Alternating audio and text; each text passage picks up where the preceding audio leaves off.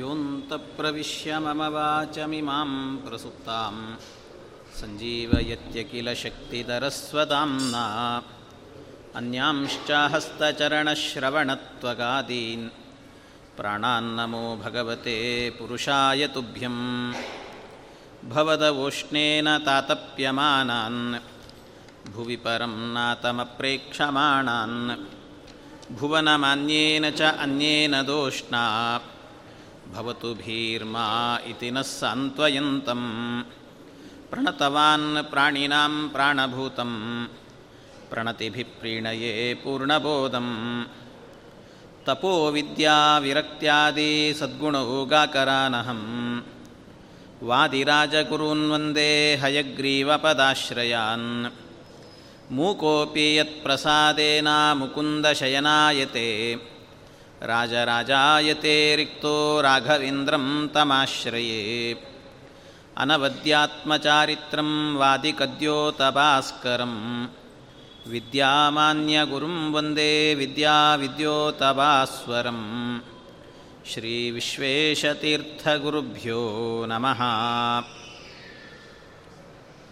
ನಾರಾಯಣಂ ಸುರಗುರುಂ ಜಗದೇಕನಾಥಂ ಭಕ್ತಪ್ರಿಯಂ ಸಕಲಲೋಕನಮಸ್ಕೃತಂ ಚ ತ್ರೈಗುಣ್ಯವರ್ಜಿತಮಜಂ ವಿಭುಮಾದ್ಯಮೀಶಂ ವಂದೇ ಭವಗ್ನಮರಾಸುರಸಿದ್ಧವಂದ್ಯಂ ಶ್ರೀಗುರುಭ್ಯೋ ನಮಃ. ಹರಿಃ ಓಂ ಹರಿಃ ಓಂ ಹರಿಃ ಓಂ.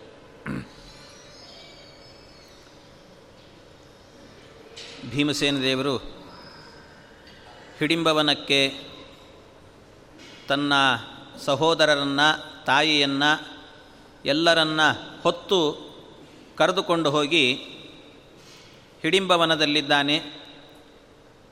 ಎಲ್ಲರೂ ಮಲಗಿದಾಗ ಭೀಮಸೇನ ದೇವರು ಮಾತ್ರ ಎದ್ದು ಕೂತಿದ್ದಾರೆ. ರಕ್ಷಾರ್ಥಮೇವ ಪರಿಜಾಗ್ರತಿ ಭೀಮಸೇನೆ ಅಂತ. ಆಗ ಹಿಡಿಂಬ ಎನ್ನುವ ರಾಕ್ಷಸ ತನ್ನ ತಂಗಿಯನ್ನು ಕಳಿಸಿಕೊಡ್ತಾ ಇದ್ದಾನೆ. ಹಿಡಿಂಬ ರಾಕ್ಷಸ ಮನುಷ್ಯರ ವಾಸನೆಯಿಂದಲೇ ಇಂಥ ಜಾಗದಲ್ಲಿ ಮನುಷ್ಯರಿದ್ದಾರೆ ಅಂತ ಕಂಡು ಹಿಡಿತಾ ಇದ್ದ. ಅದಕ್ಕೆ ಸರಿಯಾಗಿ ಹಿಡಿಂಬಿ ಹೋಗಿ ಅಲ್ಲಿದ್ದಂಥ ಮನುಷ್ಯರನ್ನು ಎಳ್ಕೊಂಡು ಹೋಗಿ ಅವರನ್ನು ಸಹೋದರನಿಗೆ ಬಲಿಯಾಗಿ ಕೊಡ್ತಾ ಇದ್ದಂತೆ. ಈ ರೀತಿ ಇತ್ತು. ಆದರೆ ಹಿಡಿಂಬಿ ಬಂದ್ಲು, ಅಣ್ಣನ ಮಾತು ಕೇಳಿಕೊಂಡು ಬಂದ್ಲು. ಬಂದಂಥ ಹಿಡಿಂಬಿಗಾಗಬೇಕಾದ್ರೆ ಭೀಮಸೇನ ದೇವರನ್ನು ನೋಡಿದ್ಲಂತೆ. ಭೀಮಸೇನ ದೇವರನ್ನು ನೋಡಲಿಕ್ಕೆ ಪುರುಸೊತ್ತಿಲ್ಲ, ಇವರನ್ನು ನನ್ನ ಅಣ್ಣನಿಗೆ ಆಹಾರವಾಗಿ ಕೊಡಬಾರದು ಅಂತ ಅನ್ನಿಸ್ತಂತೆ. ನನ್ನ ಅಣ್ಣನಿಗೆ ಆಹಾರ ಅಲ್ಲ ಇವರು ಯಾರೂ ಕೂಡ, ನಿಜವಾಗಲೂ ಸಾಕ್ಷಾತ್ತು ಭೀಮಸೇನ ದೇವರು ಅಂತ ಹೇಳಿದರೆ 32 ಲಕ್ಷಣಗಳಿಂದ ಕೂಡಿದ್ದಾರೆ. ದಿವ್ಯವಾದಂಥ ದೇಹ ಇದು. ಆದ್ದರಿಂದ ಇದನ್ನು ಅವರಿವರಿಗೆ ಕೊಡಲಿಕ್ಕೆ ಯೋಗ್ಯವಾದದ್ದಲ್ಲ. ಏನಾದರೂ ಇದ್ದರೆ ಇವನನ್ನೇ ನಾನು ವಿವಾಹ ಮಾಡಿಕೊಳ್ಬೇಕು ಅಂತ ವಿಚಾರ ಮಾಡಿದ್ಲಂತೆ. ಇವನನ್ನು ನಾನು ವಿವಾಹ ಮಾಡಿಕೊಳ್ಬೇಕು. ಸಾರೂಪ್ಯ ಮೇತ್ಯ ಶುಭಮೇವ ದದರ್ಶ ಭೀಮಂ ಸಾಕ್ಷಾತ್ ಸಮಸ್ತ ಶುಭಲಕ್ಷಣ ಸಾರಭೂತಂ. ಶುಭಲಕ್ಷಣ ಸಾರಭೂತಂ, ಎಲ್ಲ ಲಕ್ಷಣಗಳಿಂದ ಕೂಡಿದ್ದಾನೆ, ಇವನನ್ನೇ ವಿವಾಹ ಮಾಡಿಕೊಳ್ಬೇಕು ಅಂತ ಆ ಹಿಡಿಂಬಿಗೆ ಅನ್ನಿಸ್ತಂತೆ. ಭೀಮಸೇನ ದೇವರನ್ನು ನೋಡಿ ವಿವಾಹ ಮಾಡಿ, ಅವಳು ರಾಕ್ಷಸಿ, ರಾಕ್ಷಸಿಗೆ ಭೀಮಸೇನ ದೇವರನ್ನು ನೋಡಿ ವಿವಾಹ ಮಾಡಿಕೊಳ್ಬೇಕು ಅಂತ ಅನ್ನಿಸ್ತಲ್ಲ. ಯಾಕೆ ಹಾಗೆ ಅನ್ನಿಸ್ತು ಅಂದರೆ ಆಚಾರ್ಯರು ನಿರ್ಣಯವನ್ನು ಕೊಡ್ತಾರೆ. ಆಚಾರ್ಯರು ಹೇಳ್ತಾರೆ, ಹಿಡಿಂಬಿ ಅಂದರೆ ಅವಳು ಈಗ ರಾಕ್ಷಸಿ ಆಗಿದ್ದಾಳಷ್ಟೆ, ಆದರೆ ಅವಳ ಪೂರ್ವಜನ್ಮದಲ್ಲಾಗಬೇಕಾದ್ರೆ ನಿಜವಾಗಲೂ ಮೂಲದಲ್ಲಿ ಯಾರು ಅಂದರೆ ಅವಳು ಇಂದ್ರನ ಹೆಂಡತಿ, ಶಚೀದೇವಿ ಅಲ್ಲ. ಇಂದ್ರನ ಹೆಂಡತಿ ಅಂದರೆ ಇಂದ್ರನ ಹೆಂಡತಿ ಮತ್ತೊಬ್ಬಳಿದ್ಲು, ಅಪ್ಸರ ಸ್ತ್ರೀಯೊಬ್ಬಳು, ಶ್ರೀ ಅಂತ ಹೆಸರು ಅವಳಿಗೆ. ಶ್ರೀ, ಬರೀ ಶ್ರೀ ಅಂತ ಹೆಸರು. ಅಂತ ಶ್ರೀ ಎನ್ನುವಂಥ ಹೆಸರಿನ ಇಂದ್ರನ ಹೆಂಡತಿ. ಆ ಇಂದ್ರನ ಹೆಂಡತಿ ಆಗುವಾಗ ಅಂದರೆ ಶಚೀದೇವಿಗಿಂತ ಸ್ವಲ್ಪ ಕೆಳಗೆ. ಆದರೆ ಒಮ್ಮೆ ಏನು ಮಾಡಿದ್ಲಂತೆ, ಶಚೀದೇವಿಯ ಎದುರಲ್ಲೇನೆ ನಿನಗಿಂತ ಸೌಂದರ್ಯ ನನಗಿದೆ ಅಂತ ಸ್ವಲ್ಪ ಅಹಂಭಾವನೆಯಿಂದ ಮೆರೆದ್ಲಂತೆ. ಅವಳ ಅಹಂಭಾವನೆಯಿಂದ ಮೆರೆದದ್ರಿಂದಾಗಿ ನಿನಗಿಂತ ದುರ್ಬುದ್ಧಿ ಬಂದಿದೆ, ಆದ್ದರಿಂದ ಅಹಂಕಾರ ಬಂದಿದೆ, ಆದ್ದರಿಂದ ಅಹಂಕಾರಿಗಳಾಗಿರುವಂತಹ ರಾಕ್ಷಸ ಜನ್ಮ ಬರಲಿ ಅಂತ ಶಾಪ ಕೊಟ್ಟಿದ್ಲಂತೆ ಶಚೀದೇವಿ. ಆ ಶಾಪದಿಂದ ಬಂದಿದ್ದಾಳೆ. ಆ ಶಾಪದಿಂದ ಬರುವಾಗಲೂ ಕೂಡ ಹೇಗೆ ಅಂದರೆ, ಅದರಲ್ಲೂ ಕೂಡ ವಿಶೇಷವಾಗಿ ಭಾರತೀ ದೇವಿಯರ ಉಪಾಸನೆ ಮಾಡಿದ್ಲಂತೆ. ಭಾರತೀ ದೇವಿಯರ ಸೇವೆ ಮಾಡಿದ್ಲು ಅನೇಕ ವರ್ಷಗಳ ಕಾಲ. ಸಾ ಭಾರತೀವರಮಿಮಂ ಪ್ರದದಾವ ಮುಷ್ಯೈ ಸ್ವಾವೇಶಮಾತ್ಮದಯಿತಸ್ಯ ಚ ಸಂಗಮೇನ. ಭಾರತೀ ದೇವಿಯರ ಸೇವೆ ಮಾಡಿದ್ರಿಂದ ಭಾರತೀ ದೇವಿಯರಾಗಬೇಕಾದ್ರೆ ವಿಶೇಷವಾಗಿ ಅವಳಿಗೆ ಅನುಗ್ರಹವನ್ನು ಮಾಡಿ, ಆಗ ಅವಳೇ ಕೇಳಿಕೊಂಡಿದ್ಲಂತೆ, ನಾನು ರಾಕ್ಷಸಿಯಾದರೂ ಕೂಡ ನನ್ನ ಒಳಗೆ ನಿಮ್ಮ ಸನ್ನಿಧಾನ ಇರಬೇಕು ಅಂತ ಕೇಳಿದ್ಲು. ಅದಕ್ಕೆ ಭಾರತೀ ದೇವಿಯರೇನೆ ಅವಳ ಒಳಗೆ ಆವೇಶಯುಕ್ತಳಾಗಿದ್ಲಂತೆ. ಆವೇಶ ಇತ್ತು ಭಾರತೀ ದೇವಿಯರದ್ದು. ಆದ್ದರಿಂದ ಅವಳಿಗೆ ಇಲ್ಲದೇ ಇದ್ದರೆ ಭೀಮಸೇನ ದೇವರನ್ನ ವಿವಾಹ ಮಾಡಿಕೊಳ್ಬೇಕು ಅಂತ ಅವಳಿಗೆಲ್ಲಿ ಇಚ್ಛೆ ಬರಲಿಕ್ಕೆ ಸಾಧ್ಯ? ಅದರಿಂದ ಒಳಗೆ ಭಾರತೀ ದೇವಿಯರ ಸನ್ನಿಧಾನ ಇರೋದರಿಂದ ಅವಳು ಬಂದು ಕೇಳ್ತಾ ಇದ್ದಾಳೆ ಅಂತ ತಿಳ್ಕೊಳ್ಬೇಕಂತ. ಹೀಗೆ ಅವಳು ಬಂದಿದ್ದಾಳೆ. ಬಂದು ಕೂಡಲೇ ಇವನನ್ನೇ ಭೀಮಸೇನ ದೇವರನ್ನೇ ಕೇಳಿದರು, ನಾನು ನಿನ್ನ ನಿಜವಾಗಲೂ ನಮ್ಮ ಅಣ್ಣನಿಗೆ ಆಹಾರ ಕೊಡಬೇಕು ಅಂತ ಅಂದ್ಕೊಂಡಿದ್ದೆ, ಅದೇನೋ ಗೊತ್ತಿಲ್ಲ ನನಗೆ, ನಿನ್ನನ್ನು ನೋಡಿದ ಕೂಡಲೇ ನಿನ್ನ ವಿವಾಹ ಮಾಡಿಕೊಳ್ಬೇಕು ಅಂತ ಅನ್ನಿಸ್ತಾ ಇದೆ, ನನ್ನನ್ನು ವಿವಾಹ ಮಾಡಿಕೊ, ನನ್ನನ್ನು ಮದುವೆ ಮಾಡಿಕೊ ಅಂತ ಕೇಳಿದ್ಲಂತೆ. ನನ್ನನ್ನು ಮದುವೆ ಮಾಡಿಕೊ ಅಂತ ಕೇಳಿದಾಗ ಆಗ ಭೀಮಸೇನ ದೇವರು ಹೇಳ್ತಾ ಇದ್ದಾರೆ, ಹೌದು ನಿನಗೇನು ನಿನ್ನ ಮನಸ್ಸಿಗೆ ಬಂದಿದೆ ಎಲ್ಲ ಸರಿ, ಆದರೆ ನಾನು ಹಾಗೆ ಮಾಡಿಕೊಳ್ಳೋದಿಲ್ಲ, ವಿವಾಹ ಮಾಡಿಕೊಳ್ಳಿಕ್ಕಾಗಲ್ಲ, ಇನ್ನೊಂದು ಎರಡು ದಿವಸ ತಡಿ ಅಂತ ಹೇಳಿದ್ನಂತೆ. ಎರಡು ದಿವಸ ನಾನು ವೆಯ್ಟ್ ಮಾಡು ಸ್ವಲ್ಪ, ಯಾಕೆ ಅಂದರೆ ನಾವಿರುವ ಜಾಗಕ್ಕೇನೆ ವೇದವ್ಯಾಸ ದೇವರು ಬರುವರಿದ್ದಾರೆ. ಆ ವೇದವ್ಯಾಸ ದೇವರು ಬಂದು ಕೂಡಲೇ ಅವರು ಬಂದಾಗ ಅವರ ಅಪ್ಪಣೆಯನ್ನು ಕೇಳಿ ವಿವಾಹ ಮಾಡಿಕೊಳ್ತೀನಿ, ಯಾಕೆಂದರೆ ಹಾಗೇ ವಿವಾಹ ಮಾಡಿಕೊಂಡ್ರೆ ನಾನು ಅಪರಾಧವನ್ನು ಅಧರ್ಮವನ್ನು ಮಾಡಿದಂತೆ ಆಗತ್ತೆ ಅಂತಾರೆ ಭೀಮಸೇನ ದೇವರು. ನಾನು ಅಧರ್ಮ ಮಾಡಿದ ಹಾಗೆ, ಯಾಕೆಂದರೆ ಅಣ್ಣನಿಗೆ ವಿವಾಹ ಆಗದೇನೆ ತಮ್ಮ ವಿವಾಹ ಮಾಡಿಕೊಳ್ಳುವಂತೆ ಇಲ್ಲ, ಯಾಕೆಂದರೆ ಅವನಿಗೆ ಪರಿವೇದನ ಅನ್ನುವಂಥ ಒಂದು ದೋಷ, ಅದು ಪರಿವೇದನ ಅಂತ ಕರೀತಾರೆ ಸಂಸ್ಕೃತದಲ್ಲಿ. ಅಣ್ಣನಿಗೆ ವಿವಾಹ ಆಗದೇನೆ ತಮ್ಮ ವಿವಾಹ ಮಾಡಿಕೊಂಡ ಅಂತಾದರೆ ಅದಕ್ಕೆ ಪರಿವೇದನ, ಅವನನ್ನು ಪರಿವೇತ್ತ ಅಂತ ಕರೀತಾರೆ. ಅಂತಹ ಒಂದು ದೋಷ ಬರುತ್ತೆ. ಅದರಿಂದ ಆ ದೋಷಕ್ಕೆ ನಾನು ಭಾಜನ ಆಗ್ತೇನೆ, ಈ ದೋಷ ನನಗೆ ಬರಬಾರದು. ಅದಕ್ಕೋಸ್ಕರವಾಗಿ ಅದಕ್ಕೇನು ಮಾಡಬೇಕು, ಅಣ್ಣನಿಗೆ ವಿವಾಹ ಆಗದೇ ಇದ್ದರೂ ಕೂಡ ನಾನು ಮಾಡಿಕೊಳ್ಳಬಹುದು, ಯಾವಾಗ ದೊಡ್ಡವರ ಆಜ್ಞೆ ಇದ್ದಾಗ ಮಾತ್ರ, ದೊಡ್ಡವರ ಒಪ್ಪಿಗೆ ಅವರ ಆಜ್ಞೆ ಇತ್ತು ಅಂತಾದರೆ ಮಾಡಿಕೊಳ್ಬೋದು. ಅದರಿಂದ ವೇದವ್ಯಾಸ ದೇವರು ಇನ್ನೆರಡು ದಿವಸಕ್ಕೆ ಬರ್ತಾರೆ. ಅವರ ಬಂದು ಕೂಡಲೇ ಅವರ ಮಾತನ್ನು ಕೇಳಿ ಅವರ ಒಪ್ಪಿಗೆ ಪಡೆದು ವಿವಾಹ ಮಾಡಿಕೊಳ್ಬೇಕಾರೆ ಅಲ್ಲಿ ತನಕ ನಿಲ್ಲು ಅಂತ ಹೇಳಿದರೆ, ಅವಳಾದರೂ ಕೂಡ ಆಗಾಗ್ಗೆ ಕೇಳ್ತಾನೆ ಇದ್ಲು, ತುಂಬ ಹೊತ್ತು ಕಾಯ್ತಾನೇ ಇದ್ಲು. ಕಾಯ್ತಾ ಇರುವಾಗಲೇ ಸರಿಯಾಗಿ ಇವರಿಬ್ಬರ ಸಂಭಾಷಣೆ ಎಲ್ಲ ಮುಗಿಬೇಕಾದರೆ ಆಗ ಎಲ್ಲ ತನ್ನ ಸಹೋದರರಿಗೂ ಎಚ್ಚರಿಕೆ ಆಯಿತಂತೆ. ಆ ಎಚ್ಚರಿಕೆ ಆದಂಥ ಧರ್ಮರಾಜಾದಿಗಳೆಲ್ಲ ಬಂದಿದ್ದಾರೆ. ಬಂದಾಗ ಹಿಡಿಂಬಿ ಹೋಗಿ ಆ ಧರ್ಮರಾಜನನ್ನೇ ಕೇಳಿದ್ಲಂತೆ, ಧರ್ಮರಾಜ ನೀನೇನೋ ಅಣ್ಣ ಅಂತೆ, ನಿನಗೆ ವಿವಾಹ ಆಗದೇನೆ ಅವನು ವಿವಾಹ ಮಾಡಿಕೊಳ್ಳಲ್ಲ ಅಂತ ಹೇಳ್ತಾ ಇದ್ದಾನೆ, ಅದರಿಂದ ನೀನೇ ಒಪ್ಪಿಗೆ ಕೊಟ್ಟುಬಿಟ್ರೆ ಸಮಸ್ಯೆನೇ ಇಲ್ಲ ಅಂತ ಹೇಳಿದರೆ, ಅದಕ್ಕೆ ಧರ್ಮರಾಜನೂ ಕೂಡ ಬಂದೇನು ಹೇಳ್ದ, ಆಯಿತು ಪರವಾಗಿಲ್ಲ ಪಾಪ ಅಷ್ಟು ಅಪೇಕ್ಷೆ ಪಟ್ಟಿದ್ದಾಳೆ, ಯಾಕೆ ಬೇಡ ಅಂತಿದ್ದಿ, ಮಾಡ್ಕೊ ಅಂತ ಹೇಳಿದ್ನಂತ. ಅವನು ಮಾಡ್ಕೊ ಅಂತ ಹೇಳಿದ. ಅಣ್ಣನ ಒಪ್ಪಿಗೆನೂ ಸಿಕ್ತು. ಆದರೆ ಅಣ್ಣನ ಒಪ್ಪಿಗೆ ಸಿಕ್ಕರೂ ಕೂಡ ಮೂಲತಃ ಸ್ವರೂಪದಲ್ಲಾಗಬೇಕಾದರೆ ಉತ್ತಮ ಕಕ್ಷೆ ಅಲ್ಲ. ಆದ್ದರಿಂದಾಗಿ ವೇದವ್ಯಾಸ ದೇವರೇ ಬರಲಿ ಅಂತ ಹೇಳಿಬಿಟ್ಟು ಕಾದರಂತೆ. ವೇದವ್ಯಾಸ ದೇವರು ಬರಲಿ, ಕುಂತಿದೇವಿಗೆ ಹೇಳಿದರು. ಕುಂತಿದೇವಿಯೂ ಕೂಡ ಆ ಸಂದರ್ಭದಲ್ಲಿ ಸಾ ಭೀಮಮೇವ ಶರಣಂ ಪ್ರಜಗಾಮತಾಂಚ ಭ್ರಾತೃಂಶ್ಚ ಮಾತರಮಥಾವಿತುಮಭ್ಯಯಾತ್ತಂ. ಎಲ್ಲರನ್ನ ಕುಂತಿದೇವಿಯನ್ನು ಕೇಳಿದ್ದಾಳೆ, ಧರ್ಮರಾಜನನ್ನು ಎಲ್ಲರನ್ನೂ ಕೇಳಿದ್ದಾಳೆ. ಅದಕ್ಕೆ ಕುಂತಿದೇವಿನೂ ಹೇಳಿದ್ದು ಮಾಡ್ಕೊಂಬಿಡು ಅಂತ ಹೇಳಿದ್ರಂತೆ, ವಿವಾಹ ಮಾಡ್ಕೊಂಬಿಡು ಅಂತ ಹೇಳುವಾಗ ಈ ರೀತಿ ಪರಸ್ಪರವಾಗಿ ಮಾತಾಡ್ತಾ ಇರುವಾಗಲೇ ಆ ಹಿಡಿಂಬ ರಾಕ್ಷಸ ಅವನು ಎಷ್ಟೊತ್ತಾಯಿತು ನನ್ನ ತಂಗಿ ಹೋಗಿ ಇಷ್ಟೊತ್ತಾದರೂ ಬರಲೇ ಇಲ್ಲಲ್ಲ ಅಂತ ಅವನೇ ಹುಡುಕೊಂಡು ಇವರಿದ್ದ ಜಾಗಕ್ಕೆ ಬಂದೇ ಬಿಟ್ಟನಂತೆ. ಅವನೇ ಇವರ ಜಾಗಕ್ಕೆ ಬಂದಾಗ ನೋಡ್ತಾನೆ, ಅವಳನ್ನು ನೋಡಿ ಸಿಟ್ಟು ಬಂತಂತೆ, ನಾನು ನಿನ್ನನ್ನು ನನಗೆ ಆಹಾರ ತಗೊಂಡು ಬಾ ಅಂತ ಕಳಿಸಿದರೆ ನೀನು ಬಂದಿಲ್ಲಿ ನೀನು ಅವನ ಜೊತೆಯಲ್ಲಿ ಸರಸ ಸಲ್ಲಾಪವನ್ನು ಆಡ್ತಾ ಇದ್ದೀಯಾ ಅಂತ ಅವಳ ಮೇಲೆ ಎರಗಿ ಹೋದನಂತೆ. ಅವಳ ಮೇಲೆ ಎರಗಿ ಹೋದಾಗ ಆಗ ಅವಳು ಬಂದು ಭೀಮಸೇನ ದೇವರನ್ನೇ ನನ್ನನ್ನು ರಕ್ಷಣೆ ಮಾಡಿ ಅಂತ ಕೇಳ್ತಾ ಇದ್ದಾಳಂತೆ. ಅವರನ್ನೇ ಬಂದು ಶರಣು ಹೊಂತಾ ಇದ್ದಾಳಂತೆ, ನನ್ನನ್ನು ರಕ್ಷಣೆ ಮಾಡಿ ಅಂತ ಬಂದಾಗ ಆಗ ಭೀಮಸೇನ ದೇವರಾಗುವಾಗ ಅವರಿಗೆ ಅಲ್ಲಿದ್ದಂಥ ಕುಂತಿದೇವಿಗಾಯಿತು ಇವರ್ಯಾರಿಗೂ ತೊಂದರೆ ಆಗಬಾರದು ಹತ್ತಿರದಲ್ಲಿ. ಅದಕ್ಕೇನು ಮಾಡಿದ್ರಂತೆ, ನಿನ್ನ ಜೊತೆಗೆ ಇಲ್ಲೆಲ್ಲ ಯುದ್ಧ ಮಾಡಲ್ಲ, ಸ್ವಲ್ಪ ದೂರ ಬಾ ಹೋಗೋಣ ಅಂತ ಹೇಳಿದ್ನಂತೆ. ಅಲ್ಲಿಂದ ಒಂದು ಸ್ವಲ್ಪ ದೂರ ಕರ್ಕೊಂಡು ಹೋದನಂತೆ.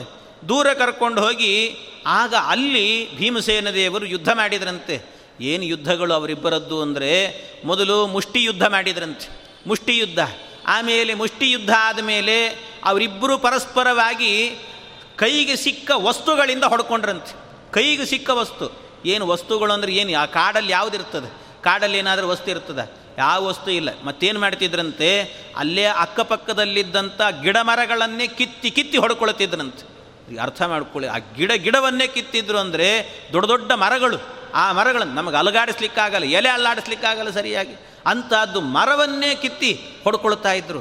ಮರವನ್ನು ಕಿತ್ತಿದ್ರು, ಅದು ಸಾಕಾಗಲಿಲ್ಲ, ಆಮೇಲೆ ಅಲ್ಲಲ್ಲೇ ಇದ್ದಂಥ ಕಲ್ಲುಗಳನ್ನೆಲ್ಲ ತಗೊಂಡು ಹೊಡ್ಕೊಂಡ್ರಂತೆ. ಆ ಕಲ್ಲುಗಳು ಖಾಲಿ ಆದವು, ಮರಗಳು ಖಾಲಿ ಆದವು, ಆಮೇಲೆ ಅವು ದೂರದಲ್ಲೆಲ್ಲೋ ಪರ್ವತಗಳಿದ್ವಂತೆ, ಆ ಪರ್ವತಗಳನ್ನೇ ಕಿತ್ತಿ ಹೊಡ್ಕೊಂಡ್ರಂತೆ. ಪರ್ವತಗಳಿಂದಲೇ ಹೊಡೆದಾಡಿದರು, ಅದನ್ನು ಹೊಡೆದಾಡಿದಾಗ ಪರ್ವತಗಳೆಲ್ಲ ಪುಡಿ ಪುಡಿ ಆಗೋದ್ವಂತೆ. ಇಷ್ಟು ದೊಡ್ಡ ಯುದ್ಧ ನಡೀತು.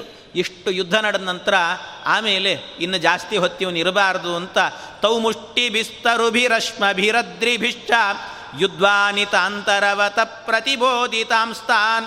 ಅವನನ್ನು ಇಷ್ಟೆಲ್ಲ ಹೊಡೆದಾದ ಮೇಲೆ ಭೀಮಸೇನ ದೇವರಿಗೆ ಇನ್ನು ಜಾಸ್ತಿ ಹೊತ್ತೆ ಹಾಕಿ ಇವನು ಬದುಕಬೇಕು, ಸಾಯಿಲಿ ಬಿಡು ಅಂತ ಹೇಳಿಬಿಟ್ಟು ಹತ್ವೈವ ಶರ್ವವರ ರಕ್ಷಿತ ರಾಕ್ಷಸಂತಂ ಸರ್ವೈರವಧ್ಯಮಪಿ ಸೋದರ ಮಾತೃಯುಕ್ತ.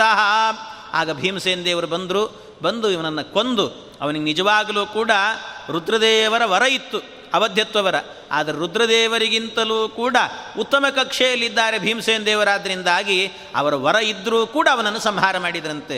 ಅದಕ್ಕೆ ಹತ್ವೈವ ಶರ್ವವರ ರಕ್ಷಿತ ರಾಕ್ಷಸಂತಂ, ಅದನ್ನು ಆಚಾರ್ಯ ಹೇಳ್ತಾರೆ. ಶರ್ವವರ ರಕ್ಷಿತ, ಶರ್ವ ಅಂದರೆ ರುದ್ರದೇವ, ರುದ್ರದೇವರಿಂದ ವರ ಇದ್ದರೂ ಕೂಡ ಅವನನ್ನು ಸಂಹಾರ ಮಾಡಿದ್ದಾರಂತೆ ಭೀಮಸೇನ ದೇವರು. ಹೀಗೆ ಭೀಮಸೇನ ದೇವರು ಸಂಹಾರ ಮಾಡಿದ ನಂತರ ಆಮೇಲೆ ಮತ್ತೆ ಪುನಃ ಅವರೇ ಬಂದರು, ವಾಪಸ್ ಇವರಿರುವ ಜಾಗಕ್ಕೆ ಬಂದರು. ಬಂದರೆ ಮತ್ತೆ ಪುನಃ ಆ ಹಿಡಿಂಬಿ ನನ್ನನ್ನು ಮದುವೆ ಮಾಡ್ಕೋ ಅಂತ ಮತ್ತೆ ಮತ್ತೆ ಕೇಳ್ತಾ ಇದ್ದಾಳಂತೆ. ಮತ್ತೆ ಕೇಳುವಾಗ ಇನ್ನು ಸ್ವಲ್ಪ ಹೊತ್ತು ನಿಲ್ಲು ಅಂತ ವೇದವ್ಯಾಸ ದೇವರು ಬರಲಿ ಅಂತ ಹೇಳ್ತಾನೆ ಇದ್ದರು. ಹಾಗೇ ಹೇಳ್ತಿದ್ರಂತೆ. ಹೇಳುವಾಗ ಸರಿಯಾಗಿ ಅದೇ ಕ್ಷಣದಲ್ಲಿ ತಾಭ್ಯಾಮನೂಕ್ತಮಪಿ ಯನ್ನ ಕರೋತಿ ಭೀಮಃ ಪ್ರಾದುರ್ಬಭೂವ ನಿಖಿಲೋರು ಗುಣಾಭಿಪೂರ್ಣಃ ವ್ಯಾಸಾತ್ಮಕೋ ಹರಿರನಂತ ಸುಖಾಂಭುರಾಶಿ ವಿದ್ಯಾಮರೀಚಿ ವಿತತ ಸಕಲೋತ್ತಮೋಲಂ. ನೋಡಿ ಎಂಥ ವೈಶಿಷ್ಟ್ಯ ಅಂದರೆ, ಶ್ರೀಮದ್ ಆಚಾರ್ಯರು ಎಲ್ಲೇ ಆಗಲಿ ವೇದವ್ಯಾಸ ದೇವರು ಬಂದಿದ್ದಾರೆ, ವೇದವ್ಯಾಸ ದೇವರು ಹೋಗಿದ್ದಾರೆ, ವೇದವ್ಯಾಸ ದೇವರು ಇಂತಹ ಕೆಲಸ ಮಾಡಿದ್ದಾರೆ, ಏನೇ ಆಗಲಿ ವೇದವ್ಯಾಸ ದೇವರ ಬಗ್ಗೆ ಏನೋ ಒಂದು ವಿಚಾರ ಬಂದರೆ ಬರೀ ವ್ಯಾಸರು ಅಂತ ಇಷ್ಟೇ ಹೇಳೋದಿಲ್ಲ. ಮಧ್ವಾಚಾರ್ಯ ಅವರಿಗೆ ಒಂದು ಎರಡು ಶ್ಲೋಕವನ್ನು ಬರದೇ ಬರೀತಾರಂತೆ. ಯಾಕೆ ಎಂಥವರು ವ್ಯಾಸರು ಅಂತ ಬರೀತಾರೆ. ಅವ್ರಿಗೆ ಹೇಳುವ ವ್ಯಾಸಾತ್ಮಕೋ ಹರಿರನಂತ ಸುಖಾಂಬು ರಾಶಿ ಒಂದಷ್ಟು ವಿಶೇಷಣಗಳನ್ನು ಕೊಟ್ಟು ಶ್ಲೋಕದಲ್ಲಿ ಒಂದು 3-4 ಶ್ಲೋಕ ಹೇಳಿ ವರ್ಣನೆ ಮಾಡಿಯೇನೆ ಆಮೇಲೆ ಇಂಥ ವ್ಯಾಸರು ಅಂತ ಹೇಳುತ್ತಾರೆ. ಹಾಗೆ ಅದು ಆಚಾರ್ಯರಿಗೆ ಆ ನಿಷ್ಠೆ, ಅಷ್ಟು ನಿಷ್ಠೆ ವೇದವ್ಯಾಸ ದೇವರ ಬಗ್ಗೆ. ಅದರಿಂದ ವೇದವ್ಯಾಸ ದೇವರು ಬಂದಿದ್ದಾರೆ ಅಂದರೆ ವಿದ್ಯಾಮರೀಚಿ ವಿತತ ಸಕಲೋತ್ತಮೋಲಂ, ಸಕಲೋತ್ತಮ ಅಂದರೆ ಸರ್ವೋತ್ತಮನಾಗಿದ್ದಾನೆ ಪರಮಾತ್ಮ. ಆ ಸರ್ವೋತ್ತಮರಾಗಿರುವಂಥ ವೇದವ್ಯಾಸ ದೇವರೇ ಬರ್ತಿದ್ದಾರೆ ಅಂತ ವರ್ಣನೆಯನ್ನು ಮಾಡಿ ಇಂತಹ ವೇದವ್ಯಾಸ ದೇವರು ಬಂದಾಗ ಭೀಮಸೇನ ದೇವರೇನು ಮಾಡಿದರು, ಅಲ್ಲಿ ತನಕಲೂ ಕೂಡ ಏನೆಲ್ಲ ಕೆಲಸ ಮಾಡಿದ್ರೋ ಮಾಡಿದಂಥ ಎಲ್ಲ ಕೆಲಸಗಳನ್ನು ಕೂಡ ವೇದವ್ಯಾಸ ದೇವರ ನಿಜವಾದ ಹೆಸರು ಕೃಷ್ಣ ಅಂತ, ವಾಸಿಷ್ಠ ಕೃಷ್ಣ ಅಂತಾರೆ. ಕೃಷ್ಣ ನಿನ್ನ ಪಾದಕ್ಕೆ ಅರ್ಪಣೆ ಮಾಡ್ತಾ ಇದ್ದೀನಪ್ಪ ಅಂತ ಸಮರ್ಪ್ಯ ಕೃತ್ಯಾನಿ ಕೃತೀಕೃತಾನಿ ವ್ಯಾಸಾಯ ಭೂಮ್ನೇ ಸುಕೃತಾನಿ ತಾವತ್ ಕರಿಷ್ಯಮಾಣಾನಿ ಚ ತಸ್ಯ ಪೂಜಾಂ ಸಂಕಲ್ಪಯಾಮಾಸ ಶುದ್ಧ ಬುದ್ಧಿ. ಎಲ್ಲ ಸಮರ್ಪ್ಯ ಕೃತ್ಯಾನಿ, ಎಲ್ಲ ಕೃತ್ಯಗಳನ್ನು, ಕೆಲಸಗಳನ್ನು, ಕರ್ಮಗಳನ್ನೆಲ್ಲವನ್ನೂ ಕೂಡ ಭಗವಂತನ ಪಾದಕ್ಕೆ ಇದೋ ನಿನಗೆ ಅರ್ಪಣೆ ಅಂತ, ಕೃಷ್ಣಾರ್ಪಣ ಅಂತ ಹೇಳಿದ್ದಾರಂತೆ ಭೀಮಸೇನ ದೇವರು.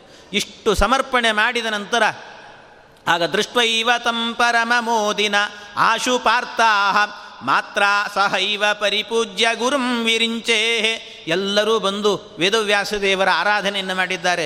ಅವರ ಪಾದಪೂಜೆ ಮೊದಲಾದ್ದನ್ನೆಲ್ಲ ಮಾಡಿ ಅವರನ್ನು ಆಪ್ಯಾಯತೆಯಿಂದ ಸ್ವಾಗತವನ್ನು ಮಾಡಿಕೊಂಡಿದ್ದಾರಂತೆ. ಮಾಡಿದಾಗ ಆ ಸಂದರ್ಭದಲ್ಲಿ ವ್ಯತ್ಯಾಸ ನೋಡಿ, ಯಾಕೆ ಅಂದರೆ ಎಷ್ಟು ವ್ಯತ್ಯಾಸ ಇದೆ ಅಂತ ಹೇಳಲಿಕ್ಕೆ. ಆಗಲೇ ಹೇಳಿದ್ರಂತೆ ವೇದವ್ಯಾಸ ದೇವರು ಕೂಡ ಹಿಡಿಂಬಿ ಮದುವೆ ಮಾಡಿಕೊಳ್ಬೇಕು ಅಂತ ಭಾಳ ಕೇಳ್ತಾ ಇದ್ದಾಳಲ್ವ, ಮಾಡ್ಕೊಂಬಿಡು ಅಂದ್ರಂತೆ ವೇದವ್ಯಾಸ ದೇವರು. ಮಾಡ್ಕೊಂಬಿಡು, ನಿನ್ನ ಹೆಂಡತಿ ಭಾರತೀ ದೇವಿನೇ ಅಲ್ಲಿದ್ದಾಳೆ ಆದ್ದರಿಂದ ಮಾಡ್ಕೊಂಬಿಡು ಅಂದರು. ಅದಕ್ಕೆ ವೇದವ್ಯಾಸ ದೇವರು ಹೇಳಿದ್ದೇ ತಡ, ಮರು ಮಾತಿಲ್ಲ, ಹೋಗಿ ವಿವಾಹ ಮಾಡಿಕೊಂಡೇ ಬಿಟ್ರಂತೆ. ಎಷ್ಟು ವ್ಯತ್ಯಾಸ ಇದೆ ಅಂತ ಅರ್ಥ ಮಾಡಿಕೊಳ್ಳಿ. ಇದೇ ಪ್ರಸಂಗ ಹಿಂದೆ ಭೀಷ್ಮಾಚಾರ್ಯರಿಗೂ ಬಂದಿತ್ತು. ಭೀಷ್ಮಾಚಾರ್ಯರು ಅಂಬೆ ಏನು ಮಾಡಿದ್ಲು, ಭೀಷ್ಮಾಚಾರ್ಯರನ್ನು ವಿವಾಹ ಮಾಡಿಕೊಳ್ಬೇಕು ನಾನು ಅಂತ ಪರಶುರಾಮ ದೇವರನ್ನು ಪ್ರಾರ್ಥನೆ ಮಾಡಿದಾಗ ಪರಶುರಾಮ ದೇವರು ಬಂದು ಹೇಳಿದರು ಭೀಷ್ಮಾಚಾರ್ಯರಿಗೆ, ನೋಡು ವಿವಾಹ ಮಾಡ್ಕೊಂಬಿಡು ಇವಳನ್ನ ಅಂತ ಹೇಳಿದರೆ ಏನು ಮಾಡಿದರೂ ಕೂಡ ನಾನು ಪ್ರತಿಜ್ಞೆ ಮಾಡಿದ್ದೀನಿ ವಿವಾಹ ಮಾಡಿಕೊಳ್ಳೋದೇ ಇಲ್ಲ ಅಂತ ಹೇಳಿದರು ಭೀಷ್ಮಾಚಾರ್ಯ. ಆದರೆ ಭೀಮಸೇನ ದೇವರು ವೇದವ್ಯಾಸ ದೇವರು ಹೇಳಿದ್ದು ಒಂದು ಮಾತಷ್ಟೇ, ಒಂದು ಕ್ಷಣವೂ ಹಿಂದು ಮುಂದೆ ಆಲೋಚನೆ ಮಾಡಲಿಲ್ಲ. ಭಗವಂತನ ಆಜ್ಞೆ ಇದು ಅಂತ ಶಿರಸಾವಹಿಸಿಕೊಂಡು ಹೋಗಿ ಅವರನ್ನು ವಿವಾಹ ಮಾಡಿಕೊಂಡ್ರಂತೆ. ಇದು ಭೀಮಸೇನ ದೇವರ ವೈಷ್ಣವ ಧರ್ಮ ಅಂತ ಹೇಳಿದರೆ ಅಂಥ ಧರ್ಮ ಅವರದ್ದು. ಆದ್ದರಿಂದ ಕೂಡಲೇ ಭೀಮಂ ಜಗಾದ ನತ ಆಶು ಹಿಡಿಂಬಯಾಚ, ಅವಳು ಹಿಡಿಂಬೆಯನ್ನು ವಿವಾಹ ಮಾಡಿಕೊಂಡ್ರಂತೆ. ಆ ವಿವಾಹ ಮಾಡಿಕೊಂಡ ನಂತರ ಅವಳಿಗೆ ಕೂಡಲೇ ಅಂದರೆ 6 ತಿಂಗಳಿಗೆ ಒಬ್ಬ ಮಗ ಹುಟ್ಟಿದಂತೆ. 6 ತಿಂಗಳಿಗೆ ವಿವಾಹ ಆಯಿತು, 6 ತಿಂಗಳಿಗೆ ಒಬ್ಬ ಮಗ ಹುಟ್ಟಿದಂತೆ. 6 ತಿಂಗಳು ಇದೇನಿದು 6 ತಿಂಗಳಿಗೆ ಮಗ ಹುಟ್ಟಿದ್ದಾನೆ ಅಂದರೆ ಏನು ಗಾಬರಿ ಆಗಬೇಕಾಗಿಲ್ಲ. ರಾಕ್ಷಸರಲ್ಲಿ ಅಂಥದ್ದಿದೆ ಅಂತ ಹೇಳ್ತಾರೆ. ಯಾಕೆಂದರೆ ಸದ್ಯೋಹಿ ಗರ್ಭ ರಾಕ್ಷಸ್ಯೋ ಲಭಂತೆ ಪ್ರಸವಂತಿ ಚ ಅಂತ ಮಾತು. ಆದ್ದರಿಂದ ರಾಕ್ಷಸಿಯರಾಗಬೇಕಾದ್ರೆ ಸದ್ಯೋಗರ್ಭ ಅಂದರೆ ಅವ್ರಿಗೆ ಬೇಕು ಅಂದು ಕೂಡಲೇ ಗರ್ಭ ಬಂದುಬಿಡ್ತದಂತೆ. ಆದ್ದರಿಂದ ಅದೇ ರೀತಿಯಲ್ಲಿ ಸದ್ಯೋಗರ್ಭವಾಯಿತು. ಆ ಸದ್ಯೋಗರ್ಭದಿಂದ 6 ತಿಂಗಳಲ್ಲೇ ಅವರಿಗೊಬ್ಬ ಮಗನೂ ಹುಟ್ಟಿದಂತೆ. ಆ 6 ತಿಂಗಳೇನು ಮಾಡ್ತಾ ಇದ್ರು ಅಂದರೆ ಭೀಮಸೇನ ದೇವರನ್ನು ನಿತ್ಯವೂ ಕೂಡ ಹಿಡಿಂಬಿ ಇಡೀ ಕಾಡಲ್ಲಿ ಸಂಚಾರ ಮಾಡಲಿಕ್ಕೆ ಅಂತ ಭೀಮಸೇನ ದೇವರನ್ನು ತನ್ನ ಭುಜದ ಮೇಲೆ ಹೊತ್ತುಕೊಂಡು ಓಡಾಡ್ತಿದ್ಲಂತೆ. ಗಂಡನ ಸೇವೆ ಅಂತ ಈ ರೀತಿ ಮಾಡ್ತಿದ್ಲು. ಇಡೀ ಸಂಚಾರ ಮಾಡಿಕೊಂಡು ಬರೋದಂತೆ. ಆಮೇಲೆ ರಾತ್ರಿ ಹೊತ್ತಿಗೆ ತನ್ನ ಸ್ಥಾನಕ್ಕೆ ಬಂದು ಕೂತ್ಕೊಳ್ಳು. ಹೀಗೆ ಇದ್ರಂತೆ ಅವರು ಪರಸ್ಪರವಾಗಿ. ಈ ರೀತಿ ಹೀಗಿದ್ದವರು ಕೊನೆಗೆ 6 ತಿಂಗಳಿಗೆ ಒಬ್ಬ ಮಗ ಹುಟ್ಟಿದಂತೆ. ಇದೆಲ್ಲವೂ ಕೂಡ ರಾಕ್ಷಸರಲ್ಲಿರುವಂತಹದ್ದು ಅಂತ. ದೇವತೆಗಳಲ್ಲೂ ಹಾಗಿದೆ. ಸದ್ಯೋಗರ್ಭ ಎನ್ನುವಂತಹದ್ದು ವಾಯುದೇವರೇನೆ. ಕುಂತಿದೇವಿಯಲ್ಲಿ ಭೀಮಸೇನ ದೇವರು ಹುಟ್ಟಿದರು. ಹೇಗೆ ಹುಟ್ಟಿದರು? ಹುಟ್ಟಿದ್ದೇನು ಅವರಿಗೆ 9 ತಿಂಗಳು ಯಾವುದೂ ಇಲ್ಲ. ಸ್ಪೃಷ್ಟೈವ ಯಂ ಪ್ರೀತಿ ಮತಾನಿಲೇನ ನರೇಂದ್ರ ಕಾಂತ ಸುಷುವೇತ್ರ ಕುಂತಿ.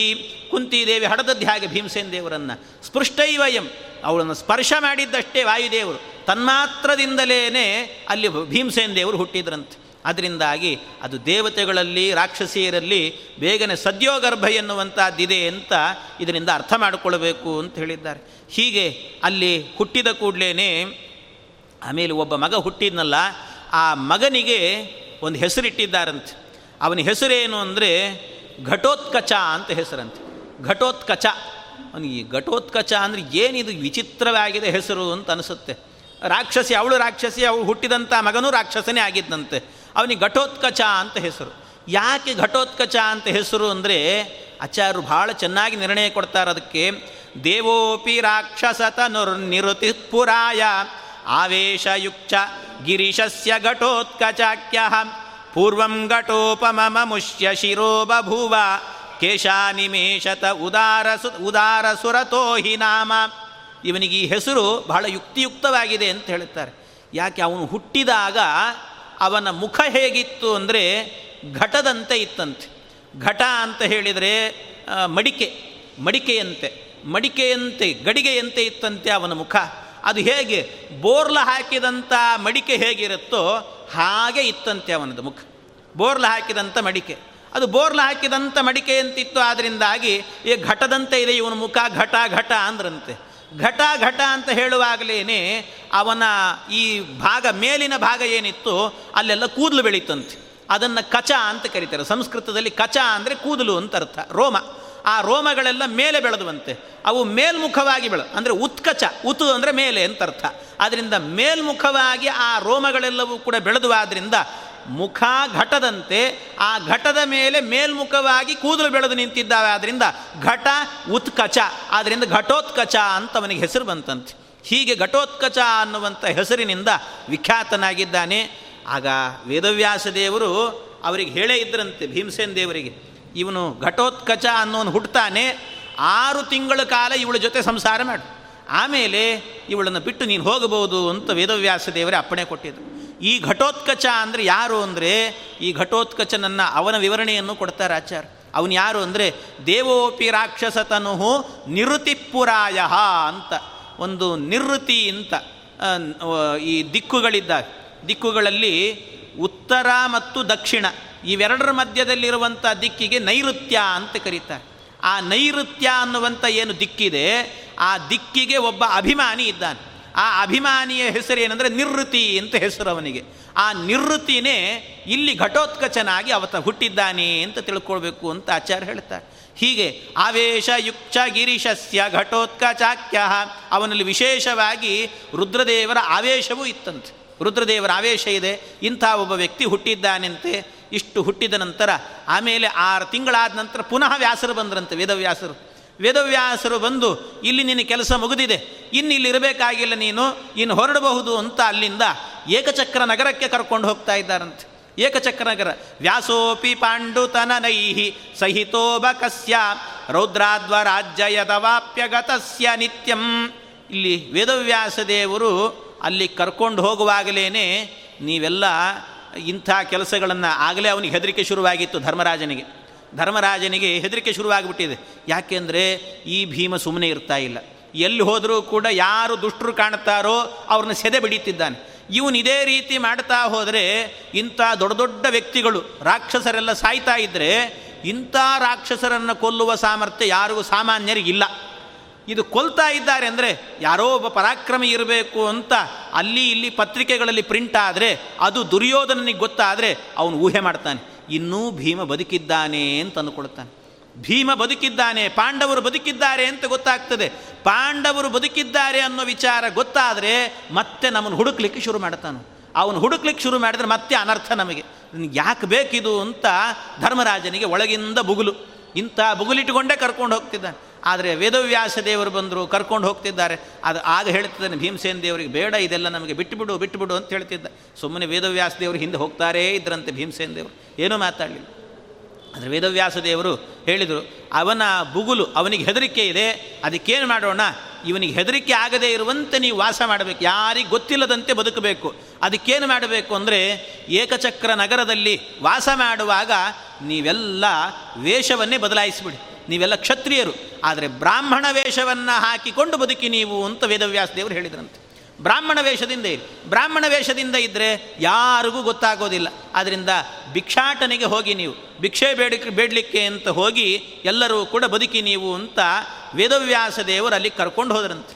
ಅದು ಯಾವುದೋ ಒಬ್ಬ ಬ್ರಾಹ್ಮಣನ ಮನೆ ಇತ್ತು, ಅವನ ಮನೆ ಪಕ್ಕದಲ್ಲಿ ಇನ್ನೊಂದು ಮನೆ, ಆ ಮನೆಯಲ್ಲಿ ಇವರು ವಾಸ ಮಾಡೋದು ಅಂತಾಯ್ತಂತೆ. ಇವರು ವಾಸ ಮಾಡೋದು ಹೇಗೆ ವಾಸ? ಬ್ರಾಹ್ಮಣನಾದವನು ಹೇಗೆ ಬದುಕಬೇಕು? ಭಿಕ್ಷಾಟನೆ ಮಾಡಿಕೊಂಡು ಬದುಕಬೇಕು. ಅದೇ ರೀತಿ ಬದುಕಬೇಕು ಅಂತ ಭಿಕ್ಷಾಟನೆಯಿಂದ ಬದುಕೋದು ಅಂತ ತೀರ್ಮಾನ ಮಾಡಿ ಆಗ ಭಿಕ್ಷೆಗೆ ಅಂತ ಹೋಗ್ತಿದ್ರಂತೆ. ಭೀಮಸೇನ ದೇವರ ವ್ಯಕ್ತಿತ್ವ ನೋಡಿ ಎಂಥದ್ದು. ಅವರ ವೀರ ವೈಷ್ಣವ ಧರ್ಮ ಅಲ್ವಾ, ಭಿಕ್ಷೆಯನ್ನು ಕೇಳೋದಿಲ್ಲ ಅವರೆಲ್ಲೂ ಕೂಡ. ಭಿಕ್ಷೆ ಏನು ಮಾಡ್ತಿದ್ರಂತೆ ಅವರು? ಭಿಕ್ಷೆಗೆ ಹೋಗಬೇಕಾದ್ರೇ ಬಹಳ ವೈಶಿಷ್ಟ್ಯಪೂರ್ಣವಾಗಿದೆ ಅಂತ ಹೇಳ್ತಾರೆ, ಬಹಳ ಚೆನ್ನಾಗಿದೆ. ಭಿಕ್ಷೆಗೆ ಹೋಗ್ತಾ ಇದ್ರಂತೆ. ಭಿಕ್ಷೆಗೆ ಹೋಗಬೇಕಾದ್ರೆ ಎಲ್ಲೂ ಕೂಡ ಭಿಕ್ಷೆ ಕೇಳ್ತಾನೇ ಇರಲಿಲ್ಲಂತವ್ರು, ಭಿಕ್ಷೆನೇ ಕೇಳ್ತಿರ್ಲಿಲ್ಲ, ಆದರೆ ಭಿಕ್ಷೆಗೆ ಹೋಗ್ತಿದ್ರು. ಏನು ಮಾಡ್ತಿದ್ರಂದರೆ ಅವರು ಭಿಕ್ಷೆ ಕೇಳೋದಲ್ಲ, ಅವರೇನಾದರೂ ಕೂಡ ಪಾತ್ರೆಯನ್ನು ಹಿಡ್ಕೊಂಡು ಹೋಗಿ ಮುಂದೆ ನಿಂತರೆ ಎಲ್ಲ ಓಡೋಡಿ ಬಂದು ಭೀಮಸೇನ ದೇವರು ಬಂದರು ಅಂತ ತಾವಾಗಿ ಓಡಿ ಬಂದು ಭಿಕ್ಷೆ ಹಾಕ್ತಾ ಇದ್ರಂತೆ. ಪ್ರೀತಿಯಿಂದ ಹಾಕ್ತಿದ್ರಂತೆ ಭೀಮಸೇನ ದೇವರಿಗೆ ಭಿಕ್ಷೆಯನ್ನು. ಯಾಕೆ ಹಾಗೆ ಮಾಡ್ತಾ ಇದ್ರು ಅಂದರೆ, ಭೀಮಸೇನ ದೇವರ ವ್ಯಕ್ತಿತ್ವ ಎಲ್ರಿಗೂ ಅರ್ಥ ಆಗಿ ಹೋಗಿತ್ತು. ಒಮ್ಮೆ ಅವನು ಹೋಗಬೇಕಾದ್ರೆ, ಭಿಕ್ಷೆಗೆ ಹೋಗಬೇಕಾದ್ರೆ ಒಂದು ಪಾತ್ರೆ ಆದರೂ ಬೇಕಲ್ಲ, ಏನಾದರೂ ಕೈಯಲ್ಲಿ ಒಂದು ಮಡಿಕೆನೋ ಕುಡಿಕೆನೋ ಏನೋ ಹಿಡ್ಕೋಬೇಕಲ್ಲ, ಏನು ಹಿಡ್ಕೊಳ್ಳೋದು ಹೇಗೆ ಹೋಗೋದು? ಅಂಥ ಒಂದು ಪಾತ್ರೆನೂ ಸಿಕ್ಕಿತ್ತಂತೆ ಭೀಮಸೇನ ದೇವರಿಗೆ.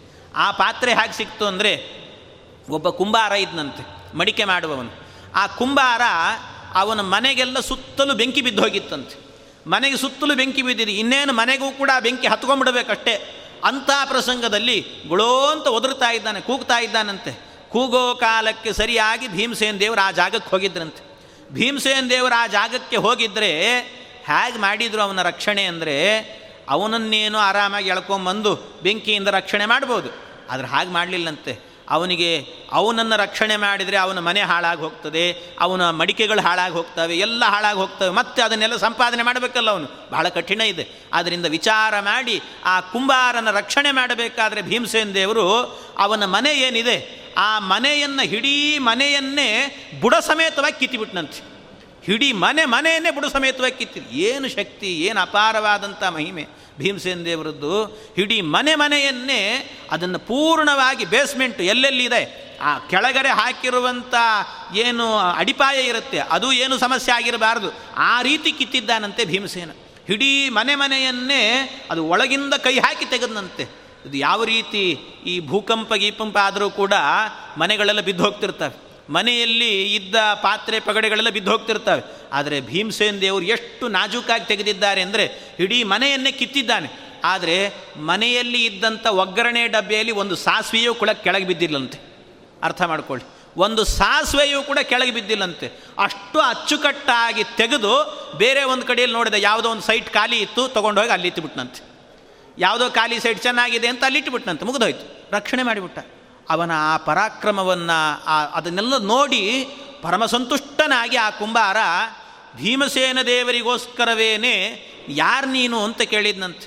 ಯಾರು ನೀನು ಅಂತ ಕೇಳುವಾಗ ನಾನೊಬ್ಬ ಬ್ರಾಹ್ಮಣ, ಭಿಕ್ಷೆ ಬೇಡಿಕೊಂಡು ಬದುಕುವವನು ನಾನು ಅಂತ ಹೇಳಿದಾಗ ಅದಕ್ಕೆ ಆ ಕುಂಬಾರ ಹೇಳಿದ, ಭಿಕ್ಷೆಗೆ ಹೋಗ್ತಿದ್ದು ಏನಿಲ್ಲ ನಿನ್ನ ಕೈಯಲ್ಲಿ, ಏನು ಮಾಡಬೇಕು? ಅದಕ್ಕೆ ನಾನು ನಿನಗೊಂದು ಪಾತ್ರೆ ವ್ಯವಸ್ಥೆ ಮಾಡ್ತೇನೆ ಅಂತ ಏನು ಹಿಡೀ ಮನೆಯನ್ನೇ ಹೊತ್ತದವನವನು. ಹಾಗಾದರೆ ಅವನ ಕೈಗೆ ಎಂಥ ಪಾತ್ರೆ ಕೊಡಬೇಕು ಅಂತ ಅರ್ಥ ಮಾಡಿಕೊಳ್ಳಿ. ದೊಡ್ಡ ಮಡಿಕೆಯನ್ನೇ ಕೊಟ್ಟನಂತೆ, ದೊಡ್ಡ ಮಡಿಕೆ ಕೊಟ್ಟಿದ್ದಾನೆ. ದೊಡ್ಡದೊಂದು ಮಡಿಕೆಯನ್ನು ಗಡಿಗೆಯನ್ನು ನಿರ್ಮಾಣ ಮಾಡಿ ಅದನ್ನು ಭೀಮಸೇನ ದೇವರಿಗೆ ಕೊಟ್ಟನಂತೆ, ನೀನು ಭಿಕ್ಷಾಟನೆಗೆ ಹೋಗು ಅಂತ ಕೊಟ್ಟನಂತೆ. ಇಷ್ಟು ದೊಡ್ಡದನ್ನು ಕೊಟ್ಟಿದ್ದಾನೆ. ಭಿಕ್ಷಾಮಟತ್ಸು ಸತತಂ ಪ್ರತಿಹುಂಕೃತೇನ ಭೀಮೋ ವಿಷಾಂ ಸದನ ಏವ ಗೃಹ ಪ್ರಮಾಣಂ. ಭೀಮಸೇನ ದೇವರದು ವೈಷ್ಣವ ಧರ್ಮ ಅಲ್ವಾ? ಅವರ ವೈಷ್ಣವ ಧರ್ಮ ಆದ್ದರಿಂದಾಗಿ ಯಾರ ಬಳಿಯಲ್ಲೂ ಕೂಡ ಭಿಕ್ಷೆ ಬೇಡೋದಿಲ್ಲ, ಅವರು ಭಿಕ್ಷೆ ಕೇಳೋದಿಲ್ಲ. ಅದಕ್ಕೇನು ಮಾಡ್ತಿದ್ರು? ಭಿಕ್ಷೆಗೆ ಅಂತ ಹೋದರೆ ಹುಂಕಾರ ಮಾಡ್ತಿದ್ರಂತೆ ಭೀಮಸೇನ ದೇವರು, ಹುಂಕಾರ. ಆ ಹುಂಕಾರಕ್ಕೇನೆ ಎಲ್ಲ ಮನೆಗಳಿಂದ ಓಡೋಡಿ ಬರ್ತಿದ್ರಂತೆ. ಆವತ್ತೇನಾದರೂ ಕೂಡ ಭೀಮಸೇನ ದೇವರು ಬರ್ತಿದ್ದಾರೆ ಅಂತ ಗೊತ್ತಾದರೆ ಸಾಕು ಎಲ್ಲ ಯಾರೂ ಕೂಡ. ಭೀಮಸೇನ ದೇವರ ವ್ಯಕ್ತಿತ್ವ ಇನ್ನೊಂದೇನು ಅಂದರೆ ಯಾವ ಬ್ರಾಹ್ಮಣರ ಮನೆಗೆ ಭಿಕ್ಷೆಗೆ ಹೋಗ್ತಾನೆ ಇರಲಿಲ್ಲಂತೆ. ಅವರು ಹೋಗ್ತಾ ಇದ್ದದ್ದೇ ಯಾರ ಮನೆಗೆ ಅಂದರೆ ವೈಶ್ಯರ ಮನೆಗೆ ಹೋಗ್ತಿದ್ದಂತೆ. ಅಂದರೆ ಅವರಲ್ಲಿ ಆಗಬೇಕಾದ್ರೆ ಬೇಕಾದಷ್ಟು ಸಂಪಾದನೆ ಮಾಡ್ತಾರೆ ಅವರೆಲ್ಲರೂ ಕೂಡ, ಆದ್ದರಿಂದ ಬೇಕಾದಷ್ಟು ಸಂಪತ್ತಿರುತ್ತೆ, ಅದರಿಂದ ಅವ್ರ ಬಳಿಗೆ ಹೋಗಬಹುದು ಅಂತ. ಪಾಪ ಬ್ರಾಹ್ಮಣರ ಬಳಿಗೆ ಹೋದರೆ ಏನಿರ್ತದೆ ಹೇಳಿ? ನೀವು ಯಾವ ಪುರಾಣ ನೋಡಿಬೇಕಾದ್ರೆ, ಯಾವ ಪುರಾಣವನ್ನು ನೋಡಿದರೂ ಕೂಡ ಪುರಾಣ ಆರಂಭ ಆಗಬೇಕಾದ್ರೆ ಹೀಗೇ ಇರ್ತದಂತೆ. ಒಬ್ಬ ಕವಿ ಹೇಳುತ್ತಾನೆ, ಭೂತಿ ನೀಚ ಗೃಹೇಶು ವಿಪ್ರಸದನೆ ದಾರಿದ್ರ್ಯ ಕೋಲಾಹಲಹ ಹೇಳ್ತಾನೆ. ಭೂತಿ ಭಗವಂತನ ವ್ಯವಸ್ಥೆನೇ ಹೀಗಿದೆ ಅಂತ ಹೇಳ್ತಾನೆ ಕವಿ. ಏನು ಅಂದರೆ, ಭೂತಿ ಅಂದರೆ ಸಂಪತ್ತು. ಸಂಪತ್ತು ಯಾವಾಗಲೂ ಕೂಡ ಶ್ರೀಮಂತನ ಬಳಿಯಲ್ಲೇ, ಅಯೋಗ್ಯರ ಮನೆಯಲ್ಲೇ ಇರ್ತದಂತೆ. ಭೂತಿ ನೀಚ ಗೃಹೇಶು, ನೀಚರ ಮನೆಯಲ್ಲೇ ಸಂಪತ್ತಿರ್ತದೆ. ಆದರೆ ವಿಪ್ರ ಸದನೆ, ಬ್ರಾಹ್ಮಣರ ಮನೆಯಲ್ಲಿ ಏನಿರ್ತದೆ? ಬೆಳಿಗ್ಗೆ ಎದ್ರೆ ಸಾಕು, ಅಯ್ಯೋ ಇವಳನ್ನ ಕಟ್ಕೊಂಡು ಹಾಳಾಗಿ ಹೋದೆ ಅಂತ ಅವನಂತಿರ್ತಾನೆ, ಅಯ್ಯೋ ನಿನಗೆ ನಾನು ಸಿಕ್ಕಿದ್ದೇ ದೊಡ್ಡದು ಅಂತ ಇವಳು ಹೇಳ್ತಿರ್ತಾಳೆ. ಅಂತಹ ಸ್ಥಿತಿ ಇರ್ತದಂತೆ. ಅದರಿಂದ ಬ್ರಾಹ್ಮಣರ ಮನೆಯಲ್ಲಿ ವಿಪ್ರ ಸದನೆ ದಾರಿದ್ರ್ಯ ಕೋಲಾಹಲ, ದಾರಿದ್ರ್ಯದ ಕೋಲಾಹಲ. ಯಾವ ಪುರಾಣಗಳನ್ನು ನೋಡ್ತಾ ಹೋದರೂ ಕೂಡ ಆರಂಭ ಆಗೋದು ಹೇಗೆ? ಒಂದೂರಲ್ಲಿ ಒಬ್ಬ ಬಡ ಬ್ರಾಹ್ಮಣನಿದ್ದ ಅಂತಲೇ ಆರಂಭ. ಯಾಕ್ರಿ? ಎಲ್ಲೂ ಕೂಡ ಬಡ ಲಿಂಗಾಯತ ಇದ್ದ, ಬಡ ಇನ್ನೊಬ್ಬ, ಯಾವ ಜಾತಿಯವರು ಇರಲ್ವಾ? ಯಾವ ಪುರಾಣ ನೋಡಿದರೂ ಹಾಗೆ ಆರಂಭ. ಅದರಿಂದ ಭೀಮಸೇನ ದೇವರಿಗೆ ಗೊತ್ತು, ಬ್ರಾಹ್ಮಣರು ಅಂದರೆ ದೇವರನ್ನು ನಂಬಿ ಬದುಕುವವರು, ಅದರಿಂದ ಇದು ಅವರ ಕರ್ತವ್ಯ. ಇವತ್ತು ಬ್ರಾಹ್ಮಣ್ಯ ಎಲ್ಲರಲ್ಲೂ ಇಲ್ಲ, ಅದರಿಂದ ಎಲ್ಲರನ್ನೂ ಹೇಳಲಿಕ್ಕಾಗಲ್ಲ ಆ ಕಾಲ ಅಂಥದ್ದು. ಆದ್ದರಿಂದ ಭೀಮಸೇನ ದೇವರು ಹೋಗುವಾಗ ಅಂಥವ್ರ ಮನೆಗೆ ಹೋಗ್ತಾನೇ ಇರಲಿಲ್ಲಂತೆ. ಅವರು ಹೋಗ್ತಾ ಇದ್ದದ್ದೇನೆ ಬರೀ ವೈಶ್ಯರು. ವೈಶ್ಯರ ಮನೆಗೆ ಹೋಗಿ ಅಲ್ಲಿ ಭಿಕ್ಷೆಯನ್ನು ಕೇಳ್ತಿದ್ದಂತೆ. ಸ್ಥೂಲಂ ಹಿ ಸದ್ಮ ಪೃಥಿವಿ ಸಹಿತಂ ತ್ವರಕ್ಷ ಉದ್ಧತ್ಯ ವನ್ನಿ ಮುಖತಸ್ತು ತದೇಕ ದೋಷ್ಣ. ಭೀಮಸೇನ ದೇವರು ಹೀಗೆ ಹೋಗ್ತಾ ಇದ್ರು. ಹೋಗುವಾಗ ಅವನಿಗೆ ಪಾತ್ರೆ ಸಿಕ್ಕಿತ್ತಲ್ಲ, ಎಷ್ಟು ದೊಡ್ಡದು ಅಂದರೆ ಅದನ್ನು ಹೇಳ್ತಾರೆ, ಅದಕ್ಕೆ 10,000 ಮಣ ಮಣ್ಣನ್ನು ಸೇರಿಸಿ ತಯಾರು ಮಾಡಿರುವಂಥ ಒಂದು ಪಾತ್ರೆ ಅಂತ. ಅಂಥ ದೊಡ್ಡ ಪಾತ್ರೆಯನ್ನು ನಿರ್ಮಾಣ ಮಾಡಿ ಅವನ ಕೈ ಕೊಟ್ಟಿದ್ದಾರೆ. ಅವನ ಕೈ ಕೊಟ್ಟರೆ ಅವನೆಲ್ಲ ಕಡೆ ಹೋದರೆ ಸಾಕು, ಭೀಮಸೇನ ದೇವರು ಬಂದರೆ ಸಾಕು ಪರಮಾನಂದದಿಂದ. ತದಾದಾಯಾಗತಂ ದೃಷ್ಟ ಹಸಂತಿ ಪ್ರಹಸಂತಿ ಚ ಭಕ್ಷ್ಯಭೋಜ್ಯಾನಿ ದಿವ್ಯಾನಿ ಆದಾಯ ಪ್ರಕ್ಷಿಪಂತಿ ಚ. ಭೀಮಸೇನ ದೇವರು ಬಂದಿರು ಅನ್ನೋ ವಿಚಾರ ಪಕ್ಕದ ಮನೆಗೆ ಬಂದಿದ್ದಾರೆ ಅಂತ ಗೊತ್ತಾದರೆ ಆ ಸುತ್ತಮುತ್ತಲು ಇದ್ದಂಥ ಓಣಿಯಲ್ಲಿದ್ದಂಥ ಎಲ್ಲರೂ ಕೂಡ ಹಸಂತಿ ಪ್ರಸಹಂತಿ ಚ ಸಂತೋಷದಿಂದ ಓಡಿ ಬರ್ತಿದ್ರಂತೆ. ತಮ್ಮ ಮನೆಗಳಲ್ಲಿ ಮಾಡಿದಂಥ ಪದಾರ್ಥಗಳನ್ನೆಲ್ಲ ತೆಗೆದುಕೊಂಡು ಓಡೋಡಿ ಬರ್ತಿದ್ರು. ಬಂದವರು ಅವನ ಏನು ಮಡಿಕೆ ಇತ್ತು ಅದಕ್ಕೆಲ್ಲ ಸುರಿದು ಹೋಗೋರಂತೆ, ಎಲ್ಲರೂ ಅವನಿಗೆ ಸುರಿತಾ ಇದ್ರಂತೆ. ಈ ರೀತಿ ಭೀಮಸೇನ ದೇವರದ್ದು. ಯಾರನ್ನು ಕೂಡ ಒಂದು ದಿವಸ ಕೇಳಲಿಲ್ಲ, ಹೋಗಿ ನನಗೆ ಬೇಕು ಅಂತ ಕೇಳಲೇ ಇಲ್ಲಂತೆ. ಈ ರೀತಿ ಹೋಗ್ತಿದ್ರು ಭೀಮಸೇನ ದೇವರು. ಆದರೆ ಧರ್ಮರಾಜಾದಿಗಳು ಕೂಡ ಬ್ರಾಹ್ಮಣರ ವೇಷ ಹಾಕ್ಕೊಂಡಿದ್ರು, ಬೇರೆ ಪಾಂಡವರು, ಅವರೆಲ್ಲರೂ ಕೂಡ ಭಿಕ್ಷೆ ಕೇಳಲಿಕ್ಕೆ ಹೋಗ್ತಿದ್ರಂತೆ. ಆದರೆ ಭೀಮಸೇನ ದೇವರಂತೆ ಅಲ್ಲ. ಮತ್ತೇನು ಅಂದರೆ, ಪ್ರತಿ ಒಂದು ಮನೆಗೆ ಹೋದರೂ ಕೂಡ ಭಿಕ್ಷೆ ಹಾಕಿ ಅಂತಲೂ ಕೇಳ್ತಾ ಇರಲಿಲ್ಲಂತೆ. ಏನೂ ಕೇಳ್ತಾ ಇಲ್ಲ, ಸುಮ್ಮನೆ ಹೋಗೋದು ನಿಲ್ಲೋದಷ್ಟೇ. ಅವರಾಗೇನಾದರೂ ಭಿಕ್ಷೆ ಹಾಕಿದರೆ ತೊಗೊಳ್ಳೋದು, ಇಲ್ಲಾಂದ್ರೆ ಹೋಗೋದು, ಮುಂದಕ್ಕೆ ಹೋಗೋದು, ಇಷ್ಟೇ ಕೆಲಸ. ಈ ರೀತಿ ಮಾಡ್ತಾ ಹೋಗ್ತಿದ್ರಂತೆ. ಇದು ಈ ಉಳಿದ ಪಾಂಡವರದ್ದು. ಅಂದರೆ ಭೀಮಸೇನ ದೇವರು ಮಾತ್ರ ಹುಂಕಾರದಿಂದ ಎಲ್ಲವನ್ನು ಸಂಪಾದನೆ. ಅದಕ್ಕೆ ಮತ್ತೆ ಧರ್ಮರಾಜನಿಗೆ ಗಾಬರಿ ಆಯಿತು. ಅಲ್ಲ, ಭೀಮಸೇನ ದೇವರೇನೋ ಹೋಗೋದು ಹೋಗ್ತಾರೆ ಭಿಕ್ಷೆಗೆ ಅಂತ. ಮಾರಾಯ, ಭೀಮಸೇನ ದೇವರಿಗೆ ಹೇಳಿದ್ರಂತೆ, ಮಾರಾಯ ಭೀಮ, ನೀನು ಹೋಗಬೇಡ, ಭಿಕ್ಷೆಗೆ ಹೋಗಬೇಡ, ನೀನು ನಿಲ್ಲಿಸಿಬಿಡಿಯನ್ನು ನೀನು. ಯಾಕೆಂದರೆ ನೀನು ಹೋಗೋದು ಹುಂಕಾರದಿಂದಾಗಿ ಎಲ್ಲರಿಂದ ಭಿಕ್ಷೆ ಪಡೆಯೋದು, ಇದೆಲ್ಲ ನೋಡ್ತಾ ಇದ್ದರೆ ನಮಗೆ ಗಾಬರಿ ಆಗ್ತದೆ. ಎಲ್ಲಿ ಈ ವಿಚಾರ ದುರ್ಯೋಧನನಿಗೆ ಗೊತ್ತಾಗ್ಬಿಡ್ತದೋ ಏನೋ ಅಂತ ಹೇಳಿಬಿಟ್ಟು ನಿನ್ನ ಹುಂಕಾರಕ್ಕೆ ಹೆದರಿ ಎಲ್ಲರೂ ಕೂಡ ಭಿಕ್ಷೆ ಹಾಕ್ತಿದ್ದಾರೆ.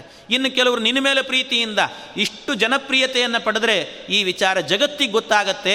ಅದರಿಂದ ಜಾಸ್ತಿ ಹೆಚ್ಚು ನೀನು ಹೊರಗೆ ಹೋಗಬೇಡ, ನೀನು ಮನೆಯಲ್ಲೇ ಇದ್ದುಬಿಡು, ನಾವೇ ಹೋಗ್ತೇವೆ, 4 ಜನ ಹೋಗ್ತೇವೆ, ಹೋಗಿ ದುಡ್ಕೊಂಡು ಬರ್ತೇವೆ, ನಮಗೆಲ್ಲ ಏನೇನು ಬರುತ್ತೋ, ನಾವು ಸಂಪಾದನೆ ಮಾಡಿರುವಂಥದ್ದೇನಿರುತ್ತೋ ಅದನ್ನೆಲ್ಲ ಒಟ್ಟಿಗೆ ಸೇರಿಸ್ತೀವಿ, ಒಟ್ಟಿಗೆ ಸೇರಿಸಿ ಅದರಲ್ಲಿ ಅರ್ಧ ಭಾಗ ನಿನಗೆ ಕೊಟ್ಬಿಡ್ತೀವಿ, ಇನ್ನು ಉಳಿದ ಅರ್ಧ ಭಾಗ ಏನಿದೆ ಅದನ್ನೆಲ್ಲ ನಾವು ಹಂಚಿಕೊಳ್ತೀವಿ ಅನ್ನಂತೆ. ಉಳಿದ ಅರ್ಧ ಭಾಗವನ್ನು ನಾವು ಹಂಚಿಕೊಳ್ತೀವಿ, ಅರ್ಧ ಭಾಗ ನೀನು ಒಬ್ಬನಿಗೆ ಕೊಡ್ತೀವಿ ಅಂತ ಹೇಳಿದರು. ಅದಕ್ಕೆ ನಿನ್ನ ಹಣೆ ಬರಹ ಅಂತ ಅಂದ್ಕೊಂಡ್ರು ಭೀಮಸೇನ ದೇವರು. ಆಯಿತು ಕೊಡು, ನನಗೇನಂತೆ ಅಂತ ಆಯಿತು ಅಂತ. ಆವತ್ತಿನಿಂದ ಭೀಮಸೇನ ದೇವರು ಹೊರಗೆ ಹೋಗೋದನ್ನೇ ನಿಲ್ಲಿಸಿಬಿಟ್ರಂತೆ. ಆಯಿತು ಅಂತ ಮನೆಯಲ್ಲಿ ಕುಂತಿದೇವಿ ಭೀಮಸೇನ ದೇವರು ಮನೆಯಲ್ಲೇ ಕೂತ್ಕೊಂಡ್ಬಿಡ್ತಿದ್ರಂತೆ. ಬೇಡವೇ ಬೇಡ ಅಂತ, ಯಾಕೆ ಸುಮ್ಮನೆ ಧರ್ಮರಾಜನಿಗೆ ತೊಂದರೆ ನನ್ನಿಂದ ಅಂತ ಬೇಡ ಅಂತ ಮನೆಯಲ್ಲೇ ಕೂತ್ಬಿಡ್ತಿದ್ರು. ಆಯಿತು ಅಂತ ಮನೆಯಲ್ಲೇ ಕೂತಿದ್ದಾರೆ. ಒಂದು ದಿವಸ ಎಲ್ಲ ಉಳಿದವರೆಲ್ಲರೂ ಕೂಡ ಭೀಮಸೇನ ದೇವರನ್ನು ಬಿಟ್ಟು ಇನ್ನು ಉಳಿದವರೆಲ್ಲ ಭಿಕ್ಷಾಟನೆಗೆ ಅಂತ ಹೋಗಿದ್ದಾರೆ. ಅವರು ಭಿಕ್ಷಾಟನೆಗೆ ಅಂತ ಹೋದಾಗ ಆಗ ಮನೆಯಲ್ಲೇ ಕೂತಿದ್ದರು. ಮನೆಯಲ್ಲಿರುವಾಗ ಪಕ್ಕದ ಮನೆಯಲ್ಲಿ ಬ್ರಾಹ್ಮಣರು ಜೋರು ಗಲಾಟೆ ಕೇಳಿಸ್ತಾ ಇದ್ದಂತೆ. ಜೋರಾಗಿ ಗಲಾಟೆ ಕೇಳಿಸ್ತಿದೆ. ಗಲಾಟೆ ಕೇಳಿಸುವಾಗ ಆಗ ಭೀಮಸೇನ ದೇವರು ಅಂದುಕೊಂಡ್ರು, ಯಾರೋ ಬ್ರಾಹ್ಮಣರು ಪಾಪ ಏನೋ ಕಷ್ಟದಲ್ಲಿ ಸಿಲುಕಿದ್ದಾರೆ ಅಂತ ಕಾಣುತ್ತೆ, ಏನು ಸಮಸ್ಯೆನೋ ಏನೋ, ಅದು ವಿಚಾರ ತಿಳ್ಕೊಳ್ಬೇಕಿತ್ತಲ್ಲ ಅನ್ನುವಾಗ ಕುಂತಿದೇವಿ ಹೇಳಿದ್ದಂತೆ, ಹಾಗಾದ್ರೆ ಹೋಗಿ ನೋಡ್ಕೊಂಡು ಬಾ, ಹೋಗಿ ನೀನೇ ಹೋಗಿ ಬಂದ್ಬಿಡು ಅಂದರೆ ಭೀಮಸೇನ ದೇವರು ಹೇಳ್ತಾರೆ, ಏನು ಅದ್ಭುತ ಆಚಾರ್ಯರ ನಿರ್ಣಯ ನೋಡಿ, ಸಮಾಜದಲ್ಲಿ ಬದುಕುವಂಥ ಒಬ್ಬೊಬ್ಬ ವ್ಯಕ್ತಿಯು ಕೂಡ ಎಷ್ಟು ನಾಗರಿಕನಾಗಿ ಬದುಕಬೇಕು ಅನ್ನೋ ನಿರ್ಣಯ ಕೊಡ್ತಾರೆ ಆಚಾರ್ಯ. ನಾಗರಿಕರು ಅಂದರೆ ಹೀಗಿರಬೇಕಂತೆ. ಯಾರದೋ ಮನೆಗೆ ಹೋಗಬೇಕಾದ ಭೀಮಸೇನ ದೇವರು ಹೇಳ್ತಾರೆ, ಅದು ಯಾರದೋ ಮನೆ, ಇನ್ನೊಬ್ಬರ ಮನೆ, ಪರರ ಮನೆಗೆ ಹೋಗಬೇಕಾದ್ರೆ ಅವರಿಗೆ ಮೊದಲೇನೇ ನಾವು ಬರ್ತಾ ಇದ್ದೇವೆ ಅನ್ನೋ ವಿಚಾರವನ್ನು ತಿಳಿಸದೇನೆ ಹೋಗೋದು ತಪ್ಪು. ಒಂದು ಅಷ್ಟೇ ಅಲ್ಲ, ಅವರೇನಾದರೂ ಕೂಡ ಬಾಗಿಲು ತೆರೆದಿಟ್ಟಿದ್ರು ಅಂದರೆ ಹೇಳದೆ ಕೇಳದೆ ಗೂಳಿ ನುಗ್ಗಿದಾಗಿ ನುಗ್ಗಿಬಿಡೋದು, ಅದೂ ತಪ್ಪು. ಯಾಕೆಂದರೆ ಮನೆ ಅಂದರೆ ಸಂಸಾರಸ್ಥರ ಮನೆ. ಯಾರ್ಯಾರು ಯಾವ್ಯಾವ ಸ್ಥಿತಿಯಲ್ಲಿರ್ತಾರೋ, ಸಣ್ಣ ಸಣ್ಣ ಮಕ್ಕಳಿರ್ತಾರೆ, ಏನೋ ನಡೀತಾ ಇರ್ತದೆ, ಮಕ್ಕಳಿಗೆ ಪಾಪ ಲಾಲನೆ ಪಾಲನೆಗಳನ್ನು ಮಾಡ್ತಿರ್ತಾರೆ ಹೆಣ್ಣುಮಕ್ಕಳು. ಅಂಥ ಸಂದರ್ಭದಲ್ಲಿ ಇದ್ದಕ್ಕಿದ್ದಾಗೆ ನಾವು ಹೋಗೋದು ಒಳಗೆ, ಅವರಿಗೇನೋ ಸಂಕೋಚ ಆಗೋದು. ಇಂಥದ್ದನ್ನೆಲ್ಲ ಅವರಿಗೆ ಸಂಕೋಚಕ್ಕೆ ಎಡೆ ಮಾಡಿ ಕೊಡಬಾರದು, ಆ ರೀತಿಯಲ್ಲಿ ಬದುಕಬೇಕು. ಅದರಿಂದ ಇದು ನಾಗರಿಕನಾಗಿ ಬದುಕುವವನ ರೀತಿ, ಅದರಿಂದ ಹಾಗೆ ಮಾಡಬಾರ್ದು. ಅದಕ್ಕೆ ನಾನು ಹೋಗೋದಿಲ್ಲ, ನೀನು ಹೆಂಗಸು ಏನಾದರೂ ಕೂಡ, ಆದ್ದರಿಂದ ನೀನು ಹೋಗು, ಅಲ್ಲಿ ಏನು ನಡೆದಿದೆ ಅನ್ನೋ ವಿಚಾರವನ್ನು ತಿಳ್ಕೊಂಡು ಬಾ, ಅದನ್ನು ತಿಳ್ಕೊಂಡು ಬಂದು ಅದಕ್ಕೇನಾದರೂ ಸಮಸ್ಯೆ ಇದ್ದರೆ ಅದು ನನಗೆ ಹೇಳು, ಅದನ್ನು ನಾನು ಪರಿಹಾರ ಮಾಡುತ್ತೇನೆ ಅಂತ ಭೀಮಸೇನ ದೇವರು. ಸ್ತ್ರೀ ಬಾಲ ಸಂಯುತ ಗೃಹೆ ಶಿಶುಲಾಲನಾದವು ಲಜ್ಜೇದಿತಿ ಸ್ಮ ಜನನೀಮವದನ್ ನ ಚ ಅಗಾತ್. ಅಲ್ಲಿ ಹೋಗಲೇ ಇಲ್ಲಂತೆ ಭೀಮಸೇನ ದೇವರು. ಲಜ್ಜೇತ್, ಅವರಿಗೆಲ್ಲ ನಾಚಿಕೆ ಆದೀತು, ಸಂಕೋಚ ಆದೀತು ಅಂತ ಬೇಡ ಅಂತ. ಅದಕ್ಕೇನು ಮಾಡಿ, ಸರಿ ಹಾಗಾದರೆ ನಾನೇ ಹೋಗ್ತೇನೆ ಅಂತ ಕುಂತಿದೇವಿ ತಾನೇ ಹೋದ್ಲಂತೆ. ಅವಳು ಹೋಗುವಾಗಲೂ ಕೂಡ ಮನೆಯಲ್ಲಿ ಗಲಾಟೆ ನಡೀತಾ ಇದೆ. ನಡೆಯುವಾಗ ಕುಂತಿದೇವಿನೂ ಒಳಗೆ ಹೋಗಲಿಲ್ಲಂತೆ, ಏನಾಗಿದೆ ಅನ್ನೋದನ್ನು ಹೊರಗೆ ನಿಂತುಕೊಂಡು ಕೇಳಿಸ್ಕೊಂಡ್ಲಂತೆ. ಯಾಕೆ ಒದ್ದಾಡ್ತಾ ಇದ್ದಾರೆ ಇವರು ಮಾತುಕತೆ ಏನು ನಡೀತಾ ಇದೆ ಅಂತ ಹೊರಗೆ ಕೂತು ಕೇಳಿಸ್ಕೊಂಡ್ಲಂತೆ. ಹೊರಗೆ ಕೇಳಿಸಿಕೊಳ್ತಾ ಇದ್ದಾರೆ. ಆ ಹೊರಗೆ ಕೇಳಿಸ್ಕೊಳ್ಳುವಾಗ ಒಳಗಿಂದ ಮಾತು ಬರ್ತಾ ಇದೆ ಅಂತೆ. ಏನು ಅಂದರೆ, ಒಬ್ಬ ಬ್ರಾಹ್ಮಣ ಹೇಳ್ತಿದ್ದಂತೆ, ಒಬ್ಬ ಬ್ರಾಹ್ಮಣ, ಅವನಿಗೊಬ್ಬ ಹೆಂಡತಿ, ಒಬ್ಬ ಮಗಳು, ಒಬ್ಬ ಮಗ, ಸಣ್ಣ ಕೂಸು, ಇನ್ನೋದು ಮಗು ಅಂತೂ ಸಣ್ಣ ಕೂಸು. ಆ ಸಣ್ಣ ಕೂಸು ಇಷ್ಟು ಜನ ಇದ್ದಾರಂತೆ. ಇಷ್ಟು ಜನ ಇರಬೇಕಾದ್ರೆ ಆಗ ಬ್ರಾಹ್ಮಣ ಹೇಳ್ತಾ ಇದ್ದಂತೆ ಹೆಂಡತಿಗೆ, ನಾನು ನಿನಗೆ ಅವತ್ತೇ ಹೇಳಿದೆ, ಈ ಊರಲ್ಲಿ ಇರೋದು ಬೇಡ, ಈ ಊರು ಬಿಟ್ಟು ಹೋಗಿಬಿಡೋಣ ಅಂತ ಹೇಳಿದೆ, ಆದರೆ ನೀನು ಮಾತ್ರ ನನ್ನ ಮಾತೇ ಕೇಳಲಿಲ್ಲ, ಇಲ್ಲೇ ಇದ್ದೀವಿ ನಾವು, ಇವತ್ತು ನೋಡಿ ಇಂಥ ಸ್ಥಿತಿ ಬಂದಿದೆ ಅನ್ನಂತೆ. ಅದಕ್ಕೆ ಏನ್ರಿ ಮಾಡೋದು, ನಮ್ಮ ಹಣೆ ಬರಹ ಅಂತ ಹೆಂಡತಿ ಹೇಳ್ತಿದ್ದಾಳೆ. ಏನು ವಿಚಾರ ಅಂತ ನೋಡಿದರೆ, ಆ ಊರಲ್ಲಿ ಒಬ್ಬ ದೊಡ್ಡ ಅಸುರ ಸೇರಿಕೊಂಡಿದ್ದ, ದೊಡ್ಡ ರೌಡಿ, ಅವನೊಬ್ಬ ದೊಡ್ಡ ವಿಲನ್ ಅಂತ ಒಬ್ಬ ರೌಡಿ ಸೇರಿಕೊಂಡಿದ್ದಂತೆ. ಯಾರವನು ಅಂದರೆ ಬಕಾಸುರ ಅಂತ ಹೆಸರವನದ್ದು. ಬಕಾಸುರ ಅಂತ ಅವನಿಗೆ ಹೆಸರು. ಅವನು ಯಾರು ಅಂತ ಹೇಳಿದರೆ, ಭಾಳ ವರ್ಷಗಳಿಂದ ಇದ್ದಂಥವನಲ್ಲಿ ಯಾವಾಗಿನಿಂದ? ರಾಮಾಯಣದ ಕಾಲದಿಂದಲೂ ಈಗಿನ ತನಕ ಇದ್ದಂತೆ. ರಾಮಾಯಣದಲ್ಲಿ ರಾಮದೇವರಿಂದ ಒಂದು ಪೆಟ್ಟು ತಿಂದಿದ್ದಂತೆ. ರಾಮದೇವರಿಂದ, ಅದು ರಾಮದೇವರು ಹೋಗಿ ವಿಶ್ವಾಮಿತ್ರರ ಯಜ್ಞವನ್ನು ರಕ್ಷಣೆ ಮಾಡಬೇಕಾದ್ರೆ ಅಲ್ಲಿ ಇವನು ಬಂದಿದ್ದ. ಇವನು ಬಂದಾಗ ಇವನಿಗೂ ಒಂದು ಹೊಡೆದ್ರಂತೆ ರಾಮದೇವರು. ಹೊಡೆದ ನಂತರ ಆ ಏಟಿಗೆ ಹೆದರಿ ತಪ್ಪಿಸ್ಕೊಂಡು ಓಡೋದನಂತೆ. ಆಮೇಲೆ ಹೋಗಲಿ ಬಿಡು ಅಂತ ಬಿಟ್ರಂತೆ ರಾಮದೇವರು. ಅವನು ಓಡಿ ಹೋದವನು ಯಾವುದೋ ಒಂದು ಗುಹೆ ಒಳಗೆ ಹೋಗಿ ಅಡಗಿ ಕೂತಿದ್ದಂತೆ. ಅಡಗಿ ಕೂತವನು ಎಲ್ಲಿ ತನಕ ರಾಮದೇವರು ಆಮೇಲೆ ವನವಾಸಕ್ಕೆ ಹೋದರು, ಮತ್ತೆ ವಾಪಸ್ ಬಂದರು, ಆಮೇಲೆ 13,000 ವರ್ಷ ಅವರು ಆಳಿದರು, ಅಲ್ಲಿ ತನಕಲೂ ಕೂಡ ಗುಹೆಯಿಂದ ಹೊರಗೆ ಬಂದಿರಲಿಲ್ಲಂತೆ. ಆಮೇಲೆ ರಾಮದೇವರ ಆಳ್ವಿಕೆ ಎಲ್ಲ ಮುಗಿದು ಎಲ್ಲ ಆದ ಮೇಲೆ ರಾಮದೇವರು ಪರಂಧಾಮಕ್ಕೆ ಹೋದ ಮೇಲೆ ರಾಮದೇವರು ಹೋಗಿದ್ದಾರೆ ಅನ್ನೋ ವಿಚಾರ ಎಷ್ಟೋ ವರ್ಷದ ನಂತರ ಗೊತ್ತಾದ ಮೇಲೆ ಆವಾಗ ಹೊರಗೆ ಬಂದಿದ್ದಂತೆ. ಹೊರಗೆ ಬಂದವನೇನು ಮಾಡಿದ್ದಂತೆ, ಎಲ್ಲ ಜನರ ಮೇಲೆ ಯಾವಾಗಲೂ ಕೂಡ ಹೋಗೋದು, ಸಿಕ್ಕ ಮನುಷ್ಯರನ್ನೆಲ್ಲ ತಿಂದು ಹಾಕೋದು, ಯಾವ ಜನರನ್ನು ಕೂಡ ಬದುಕಲಿಕ್ಕೆ ಬಿಡ್ತಾ ಇರಲಿಲ್ಲಂತೆ. ಬದುಕಲಿಕ್ಕೆ ಬಿಡದೇನೆ ಸಿಕ್ಕವ್ರನ್ನ ತಿಂದು ಹಾಕ್ತಾ ಇದ್ದಂತೆ. ಹೀಗೆಲ್ಲ ಮಾಡುವಾಗ ಆ ಏಕಚಕ್ರ ನಗರಕ್ಕೊಬ್ಬ ರಾಜನೂ ಇದ್ದ, ಆದರೆ ಅವನ ಕೆಲಸಕ್ಕೆ ಬರೋದಿಲ್ಲ. ಯಾಕೆಂದರೆ ಏನು ಮಾಡಿದರೂ ಕೂಡ ಅವನಿಗೆ ಧೈರ್ಯವೇ ಇರಲಿಲ್ಲ ಇವನನ್ನು ಎದುರಿಸುವಷ್ಟು. ಆದ್ದರಿಂದ ಆ ದೇಶದ ರಾಜ ಯಾರು ಅಂತಲೇ ಗೊತ್ತಿಲ್ಲ ಅಂತ ಹೇಳ್ತಾರೆ. ಅಷ್ಟರ ಮಟ್ಟಿಗೆ ಈ ಬಕಾಸುರ ದೊಡ್ಡವನಾಗ್ಬಿಟ್ಟಿದ್ದ, ಅಷ್ಟು ಅವನ ಆಧಿಪತ್ಯವನ್ನು ಸಾಧಿಸಿದ್ದ. ಅದಕ್ಕೆ ಬಕಾಸುರ ಅಷ್ಟು ಅವಾಗ ಮಾಡುವಾಗ ಅಲ್ಲಿದ್ದ ಊರಿನವರೆಲ್ಲರೂ ಕೂಡ ಸೇರಿಕೊಂಡು ಒಂದು ಒಪ್ಪಂದಕ್ಕೆ ಬಂದ್ರಂತೆ. ಏನು ಅಂದರೆ, ಪ್ರತಿನಿತ್ಯವೂ ಕೂಡ ನಿನಗೆ ಒಂದು ಬಂಡಿ ಊಟ ಕಳಿಸ್ತೇವೆ ಅಂತ ಹೇಳಿದ್ರಂತೆ. ಒಂದು ಬಂಡಿ ಊಟ, ಅದರ ಜೊತೆಗೇನು ಅಂದರೆ ಆ ಬಂಡಿಯ ಜೊತೆಗೆ 2 ಹಸು 2 ಎತ್ತು ಬರ್ತವೆ. 2 ಎತ್ತು, ಆ ಎತ್ತುಗಳನ್ನು ಹೊಡ್ಕೊಂಡು ಹೋಗಲಿಕ್ಕೆ ಅಂತ ಒಬ್ಬ ವ್ಯಕ್ತಿ, ಆ ವ್ಯಕ್ತಿ ಆ ಬಂಡಿಯ ತುಂಬ ಬೇಕಾದಷ್ಟು ಪದಾರ್ಥಗಳು, ಭಕ್ಷ್ಯಗಳು, ಭೋಜ್ಯಗಳು ಎಲ್ಲ ಮಾಡಿ ಕಳಿಸ್ತೇವೆ. ಇಂಥ ಒಂದು ವ್ಯವಸ್ಥೆಯನ್ನು ಮಾಡುತ್ತೇವೆ. ದಿವಸಕ್ಕೊಬ್ಬೊಬ್ಬರು ಬರ್ತಾರೆ. ಹೀಗೆ ಮಾಡ್ತಾ ಹೋದರೆ 13 ವರ್ಷಕ್ಕೆ ಒಮ್ಮೆ ಒಬ್ಬರಿಗೆ ಒಂದು ಮನೆಗಿದು ಇಂಥ ಪರ್ಯಾಯ ಬರ್ತಿತ್ತಂತೆ. ಒಂದು ಮನೆಗೆ ಒಂದೊಂದು ದಿವಸ ಬರ್ತಿತ್ತು, 13 ವರ್ಷಕ್ಕೊಮ್ಮೆ ಬರ್ತಿತ್ತಂತೆ. ಆ ರೀತಿ ಇತ್ತು. ಆ ಒಂದು ಒಪ್ಪಂದದಲ್ಲಿ ಈ ಅವತ್ತಿನ ದಿವಸ ಆಗಬೇಕಾದ್ರೆ ಇವರಿಗೆ ಬಂದಿತ್ತು, ಈ ಬ್ರಾಹ್ಮಣರಿಗೆ ಬಂದಿತ್ತು. ಆ ಬ್ರಾಹ್ಮಣರಿಗೆ ಬಂದಿದ್ದರಿಂದ ಅದಕ್ಕೆ ಆ ಬ್ರಾಹ್ಮಣ ಹೇಳ್ತಾ ಇದ್ದ, ಇದಕ್ಕೆ ನಾನು ಹೇಳಿದ್ದು ಊರು ಬಿಟ್ಟು ಹೋಗೋಣ ಅಂತ ಹೇಳಿಬಿಟ್ಟು, ನೀನು ನನ್ನ ಮಾತು ಕೇಳಲಿಲ್ಲ ಅಂತ ಹೆಂಡತಿಗೆ ಹೇಳಿದ್ದು. ಹೆಂಡತಿ ಏನೋ ಪಾಪ ಅಯ್ಯೋ ದೇವರೇ ಅಂತ ಅಂದ್ಕೊಂಡು ಅವಳು ಒದ್ದಾಡ್ತಿದ್ದಾಳೆ. ಇಷ್ಟು ಒದ್ದಾಡುವಾಗಲೇ ಅಲ್ಲೇ ಇದ್ದಂಥ ಮಗಳು, ಆ ಮಗಳು ಹೇಳಿದ್ಲಂತೆ, ತಂದೆ ತಾಯಿಗಳ ಮಗಳು, ಬ್ರಾಹ್ಮಣರ ಮಗಳು, ಅರ್ಥೇತವಾದ್ಯ ತನು ಸಂತ್ಯ ಅಜನಾದ ಅಹಂಸ್ಯಾಂ ಲೋಕೇ ಸತಿ ಪ್ರಚರತೆ ತದೃತೆ ತ್ವದಶ್ಚ. ಅದಕ್ಕೆ ಹೇಳ್ತಾ ಇದ್ದಾಳೆ, ನಾನು ನೀವೆಲ್ಲ ಹೋಗಬೇಕು. ಯಾರು ಹೋಗಬೇಕು ಅಂತ ನಡೀತಾ, ಒಬ್ಬ ವ್ಯಕ್ತಿ ಹೋಗಬೇಕು ಮನೆಯಿಂದ. ಯಾರು ಹೋಗಬೇಕು ಅಂತ ಹೇಳುವಾಗ ಆಗೆಲ್ಲ ಒಂದೊಂದು ವ್ಯವಸ್ಥೆ ಇತ್ತಂತೆ. ಬಕಾಸುರನಿಗೆ ಹೋಗುವಾಗ ದುಡ್ಡು ಕೊಟ್ಟು ನೀನು ಹೋಗ್ಬಿಡು ಅಂತ ಇನ್ನೊಬ್ಬರನ್ನ ಕಳಿಸೋದು, ಆಗ ಆ ದುಡ್ಡನ್ನು ಅವ್ರ ಕುಟುಂಬದವರು ತಗೊಳ್ಳೋದು, ಇಂಥ ವ್ಯವಸ್ಥೆಗಳಿದ್ದು. ಆದರೆ ಇವರಿಗೆ ಮಾತ್ರ ಅಂಥ ವ್ಯವಸ್ಥೆಗೆ ಯಾರೂ ಸಿಗ್ತಾನೇ ಇರಲಿಲ್ಲಂತೆ. ಅದಕ್ಕೇನು ಮಾಡಿದ್ರು, ಕೇಳಿದರು, ಬಹಳವಾಗಿ ಕೇಳಿದ್ರು, ಯಾರೂ ಸಿಗಲಿಲ್ಲ. ಅದಕ್ಕೆ ಆ ಮಗಳೇ ಹೇಳಿದ್ಲು, ಅವರಿಬ್ಬರ ಮಗಳು, ಅಪ್ಪ ಯಾಕೆ ಯೋಚನೆ ಮಾಡ್ತಾ ಇದ್ದೀರಿ ನೀವು? ನೀವು ಯಾಕೆ ಹೋಗ್ತಿದ್ದೀರಿ ಹೇಳಿ? ಹೆಣ್ಣು ಅಂತ ಹೇಳಿದರೆ ಯಾವತ್ತಿದ್ರೂ ಕೂಡ ನಿಮ್ಮ ಮನೆಗೆ ಸಿಗುವಂಥವಳು ಅಲ್ಲವೇ ಅಲ್ಲ, ನಿಮ್ಮ ಮನೆಗೆ ದಕ್ಕುವಂಥವಳು ಅಲ್ಲ.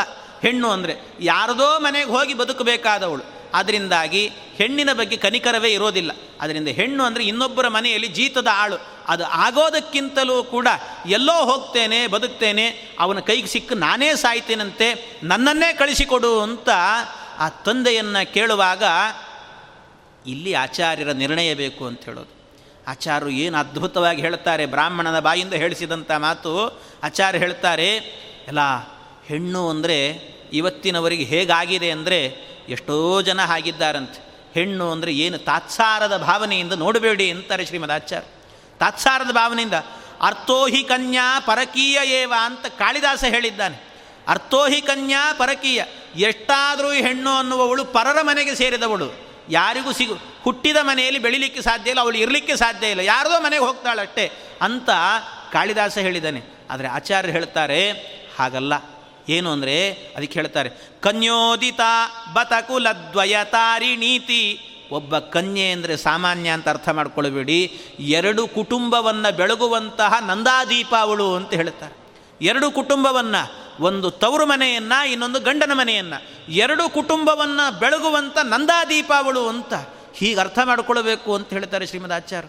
ಎಷ್ಟೋ ಜನರು ಹೇಳ್ತಿರ್ತಾರೆ, ಏನು ಅಂದರೆ ಹೆಣ್ಣು ಅಂದ ಕೂಡಲೇ ಹುಟ್ಟುವಾಗಲೇನೆ ಅದು ಹೆಣ್ಣು ಹುಟ್ಟಿತು ಅಂದ ಕೂಡಲೇ ಹೆಣ್ಣ ಆ ಧ್ವನಿಯಲ್ಲೇ ಅನ್ನಿಸ್ತದೆ ಹೆಣ್ಣ ಅಯ್ಯೋ ಯಾಕಾದರೂ ಹುಟ್ಟಿದ್ಲು ಅನ್ನೋ ಹಾಗೆ ಹಾಗನ್ನಬೇಡಿ.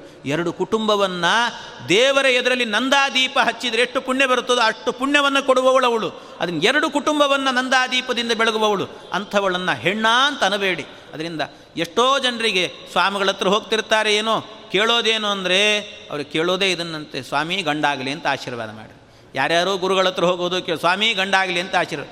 ಯಾಕೆ ಹೆಣ್ಣು ಅಂದರೆ ಯಾಕೆ ಅಂತ ತಾತ್ಸಾರ ಭಾವನೆ ಆಚಾರ್ಯ ಕೇಳ್ತಾರೆ.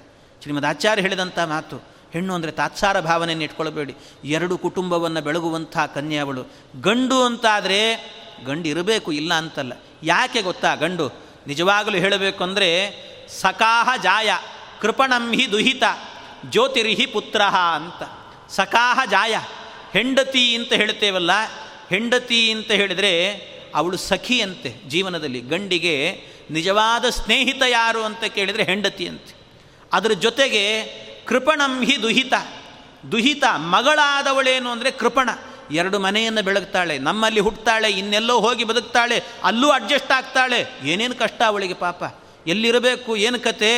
ಇಲ್ಲಿ ಹುಟ್ಟಿದವಳು ಇಲ್ಲಿ ಅಡ್ಜಸ್ಟ್ ಆಗಿರ್ತಾಳೆ, ಆದರೆ ಇನ್ನೊಂದು ಮನೆಗೆ ಹೋದ ಕೂಡಲೇ ಅಲ್ಲಿಗೆ ಅಡ್ಜಸ್ಟ್ ಆಗೋದೇ ಬಹಳ ಕಷ್ಟ ಆಗುತ್ತೆ.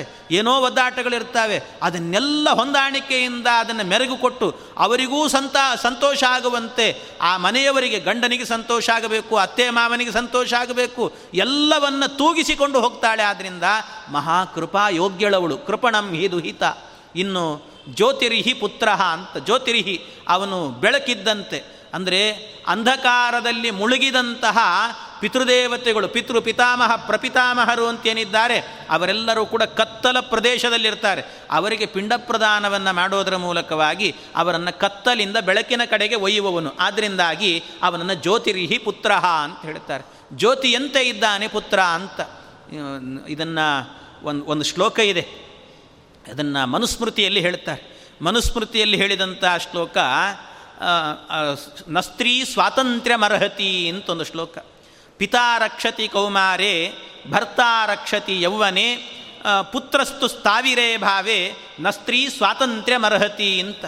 ಬಹಳ ಜನರು ಏನು ಮಾಡಿಬಿಡ್ತಾರೆ ಅಂದರೆ, ನಸ್ತ್ರೀ ಸ್ವಾತಂತ್ರ್ಯಮರ್ಹತಿ ಎನ್ನುವಂಥ ಏನು ಕೊನೆ ಪಾದ ಇದೆ ಅಷ್ಟನ್ನು ಮಾತ್ರ ಇಟ್ಟುಕೊಂಡು ಸ್ತ್ರೀಯರಿಗೆ ಸ್ವಾತಂತ್ರ್ಯವೇ ಇಲ್ಲ ಅಂತ ಈ ಶಾಸ್ತ್ರ ಓದ್ದವರೆಲ್ಲ ಹೇಳ್ತಾರೆ. ಇವರೆಲ್ಲ ಅಯೋಗ್ಯರು ಅಂತ ಅವರಿಗೆ ಪಟ್ಟ ಕಟ್ಟಿಬಿಡ್ತಾರೆ. ಆದರೆ ಆ ಅಭಿಪ್ರಾಯದಲ್ಲಿ ಹೇಳಿದ್ದಲ್ಲ, ಸ್ತ್ರೀಯರು ಅಂದರೆ ಅಷ್ಟು ಗೌರವದಿಂದ ನೋಡಿಕೊಳ್ಳಿ ಅಂತ ಹೇಳ್ತಾರೆ. ಸ್ತ್ರೀಯರನ್ನು ಗೌರವದಿಂದ ನೋಡಿಕೊಳ್ಳಿ, ಯಾಕೆ ಅಂದರೆ ಪಿತಾ ರಕ್ಷತಿ ಕೌಮಾರೆ, ಅಷ್ಟು ರಕ್ಷಣೆ ಕೊಡಬೇಕು ಅವಳಿಗೆ ಅಂತ ಅರ್ಥ. ಅಷ್ಟು ಪಿತಾ ರಕ್ಷತಿ ಕೌಮಾರೆ, ಅವಳು ಹುಟ್ಟಿದ್ಲು ಅಂದರೆ ಹುಟ್ಟಿದ ನಂತರ ಅವಳು ಗಂಡನ ಮನೆಗೆ ಸೇರುವ ತನಕಲೂ ಕೂಡ ರಕ್ಷಣೆಯನ್ನು ಒದಗಿಸಬೇಕಾದ್ದು, ಎಲ್ಲೇ ಹೋಗಲಿ. ಇವತ್ತಿನ ದಿವಸ ನಮ್ಮ ರಾಷ್ಟ್ರದಲ್ಲಿ ಏನೇನು ವ್ಯವಸ್ಥೆಗಳಿದ್ದಾವೆ ಅವರಿಗೆ ಅಂತ ಒಂದು ಮೀಸಲಾತಿ ಇದೆಯಲ್ಲ, ಅದೆಲ್ಲ ಸರಿ ಅಂತ ಹೇಳ್ತಾರೆ ಆಚಾರ್ಯ. ಅದೆಲ್ಲವೂ ಕೂಡ ಸರಿ, ಯಾಕೆಂದರೆ ಅವರಿಗೆ ರಕ್ಷಣೆ ಅನ್ನುವಂಥದ್ದನ್ನು ಕೊಡಬೇಕು. ಒಂದು ಬಸ್ಸು ಅಂತಾದರೆ ಅದರಲ್ಲಿ ಅವರಿಗೆ ಅಂತ ಒಂದು ಪ್ರತ್ಯೇಕವಾದ ಸೀಟಿನ ವ್ಯವಸ್ಥೆ ಮಾಡಬೇಕು. ಎಲ್ಲಿ ಹೋದರೂ ಕೂಡ ಅವರಿಗೊಂದು ವ್ಯವಸ್ಥೆ ಇರಬೇಕು ಅಂತ ಆಚಾರ್ಯ ಹೇಳ್ತಾರೆ. ಅದಕ್ಕೆ ಅವರಿಗೆ ರಕ್ಷಣೆಯನ್ನು ಕೊಡಬೇಕು. ಪಿತಾ ರಕ್ಷತಿ ಕೌಮಾರೆ, ಅವಳ ಕೌಮಾರಾವಸ್ಥೆಯಲ್ಲಾಗುವಾಗ ತಂದೆಗೆ ಅವಳ ಹೊಣೆ ಇದೆ ಅಂತೆ, ರಕ್ಷಣೆ ಮಾಡುವ ಹೊಣೆ. ಇನ್ನು ಅವಳು ದೊಡ್ಡವಳಾದ್ಲು ಅಂತಾದರೆ ಆಮೇಲೆ ವಿವಾಹ ಮಾಡಿಕೊಡ್ತಾರೆ. ಭರ್ತಾ ರಕ್ಷತಿ ಯೌವನೆ, ಗಂಡನಾದವನು ಹೆಂಡತಿ ಸಿಕ್ಕಿದ್ದಾಳೆ ಅಂತ ಬಿಟ್ಟಿ ಸಿಕ್ಕಿದ್ದಾಳೆ ಚಾಕ್ರಿ ಮಾಡಿಸೋಣ ಅಂತಲ್ಲ, ಅವಳಿಗೆ ರಕ್ಷಣೆಯನ್ನು ಒದಗಿಸುವಂಥದ್ದು ಕೂಡ ಅವನ ಕರ್ತವ್ಯ ಅಂತ ಹೇಳ್ತಾರೆ. ಪುತ್ರಸ್ತು ಸ್ಥಾವಿರೇ ಭಾವೆ, ಪುತ್ರನಾದವನಾಗಬೇಕಾದರೆ ಸ್ಥಾವಿರ ಭಾವದಲ್ಲಿ. ಸ್ಥಾವಿರ ಅಂದರೆ ವೃದ್ಧಾಪ್ಯ. ಆ ವೃದ್ಧಾಪ್ಯ ಬಂದಾಗ ತಂದೆ ತಾಯಿಗಳು ಏನು ಕೇಳ್ತಾರೆ? ಏನೂ ಕೇಳಲ್ಲ. ನಮ್ಮನ್ನು ಪ್ರೀತಿಯಿಂದ ನೋಡಿಕೊಂಡು ಒಂದು ತುತ್ತು ಅನ್ನ ಹಾಕಿ ಅಂತ ಅಷ್ಟೇ ಕೇಳ್ತಾರೆ, ಇನ್ನೇನೂ ಕೇಳೋದಿಲ್ಲ. ಆದ್ದರಿಂದ ವೃದ್ಧಾಪ್ಯ ಬಂದಿದೆ ಅಂದ ಕೂಡಲೇ ಅದಕ್ಕೊಂದು ವ್ಯವಸ್ಥೆಯನ್ನು ಕಲ್ಪಿಸಿ ಅವರನ್ನು ನಮ್ಮಿಂದ ದೂರ ಹೋಗುವಂತೆ ಮಾಡೋದು, ಇದನ್ನು ಮಾಡಬಾರದು ಅಂತ ಆಚಾರ್ಯ ಹೇಳುವ ಈ ಅಭಿಪ್ರಾಯದಲ್ಲಿ ಎಲ್ಲ ಕಾಲದಲ್ಲೂ ಕೂಡ ಅವರಿಗೆ ರಕ್ಷಣೆಯನ್ನು ಕೊಡಬೇಕು ಅನ್ನೋ ದೃಷ್ಟಿಯಿಂದ ಹೇಳಿದ್ದಾರೆ ಹೊರತಾಗಿ ನಸ್ತ್ರೀ ಸ್ವಾತಂತ್ರ್ಯಮರ್ಹತಿ ಎನ್ನುವಂಥ ಒಂದೇ ಒಂದು ಸೆಂಟೆನ್ಸನ್ನು ಹಿಡ್ಕೊಂಡು ಶಾಸ್ತ್ರ ಎಲ್ಲವೂ ಕೂಡ ತಪ್ಪು ಅಂತ ತಿಳ್ಕೊಳ್ಳಬೇಡಿ ಅಂತ ಹೇಳ್ತಾರೆ. ಇದೆಲ್ಲವೂ ಕೂಡ ಶಾಸ್ತ್ರದ ಹಿನ್ನೆಲೆಗಳು. ಅದರಿಂದ ಈ ಹಿನ್ನೆಲೆಯಲ್ಲಿ ಆಚಾರ್ಯ ಹೇಳಿರುವಂಥದ್ದು ಕನ್ಯೋದಿತ ಬತಕುಲದ್ವಯ ತಾರಿಣೀತಿ ಜಾಯಾಸಕೇತಿ ವಚನಂ ಶ್ರುತಿಗಂ ಸುತಶ್ಚ. ಇವಳು ನಮಗೆ ಸಖಿಯಾಗಿರ್ತಾಳೆ ಅಂತ ತಿಳ್ಕೊಳ್ಬೇಕು. ಆದ್ದರಿಂದ ಕನ್ಯೆ ಎಂದು ಕೂಡಲೇ ಇನ್ನೊಬ್ಬರ ಮನೆಗೆ ಸೇರುವವಳು ನಮಗೆ ಸಂಬಂಧ ಇಲ್ಲ ಅಂತ, ನಿನ್ನನ್ನು ನಾನು ಕೊಟ್ಟು ಕಳಿಸೋದಿಲ್ಲಮ್ಮ ಅಂತ ತಂದೆ ಹೇಳಿದಂತೆ. ನಿನ್ನನ್ನು ನಾನು ಕಳಿಸೋದಿಲ್ಲ ಅಂತ ಬಕಾಸುರನ ಬಳಿ ಕಳಿಸಲ್ಲ, ಮತ್ತು ಯಾರನ್ನ ಕಳಿಸ್ಬೇಕು? ಅದಕ್ಕೆ ಕೊನೆಗೆ ಆ ಸಣ್ಣ ಕೂಸು, ಗಂಡು ಕೂಸೇನಿತ್ತು, ಆ ಗಂಡು ಕೂಸೇ ಹೇಳ್ತಂತೆ. ಎಲ್ಲರೂ ಕಣ್ಣೀರು ಹಾಕಿ ಅಳ್ತಾ ಇದ್ದಾರೆ.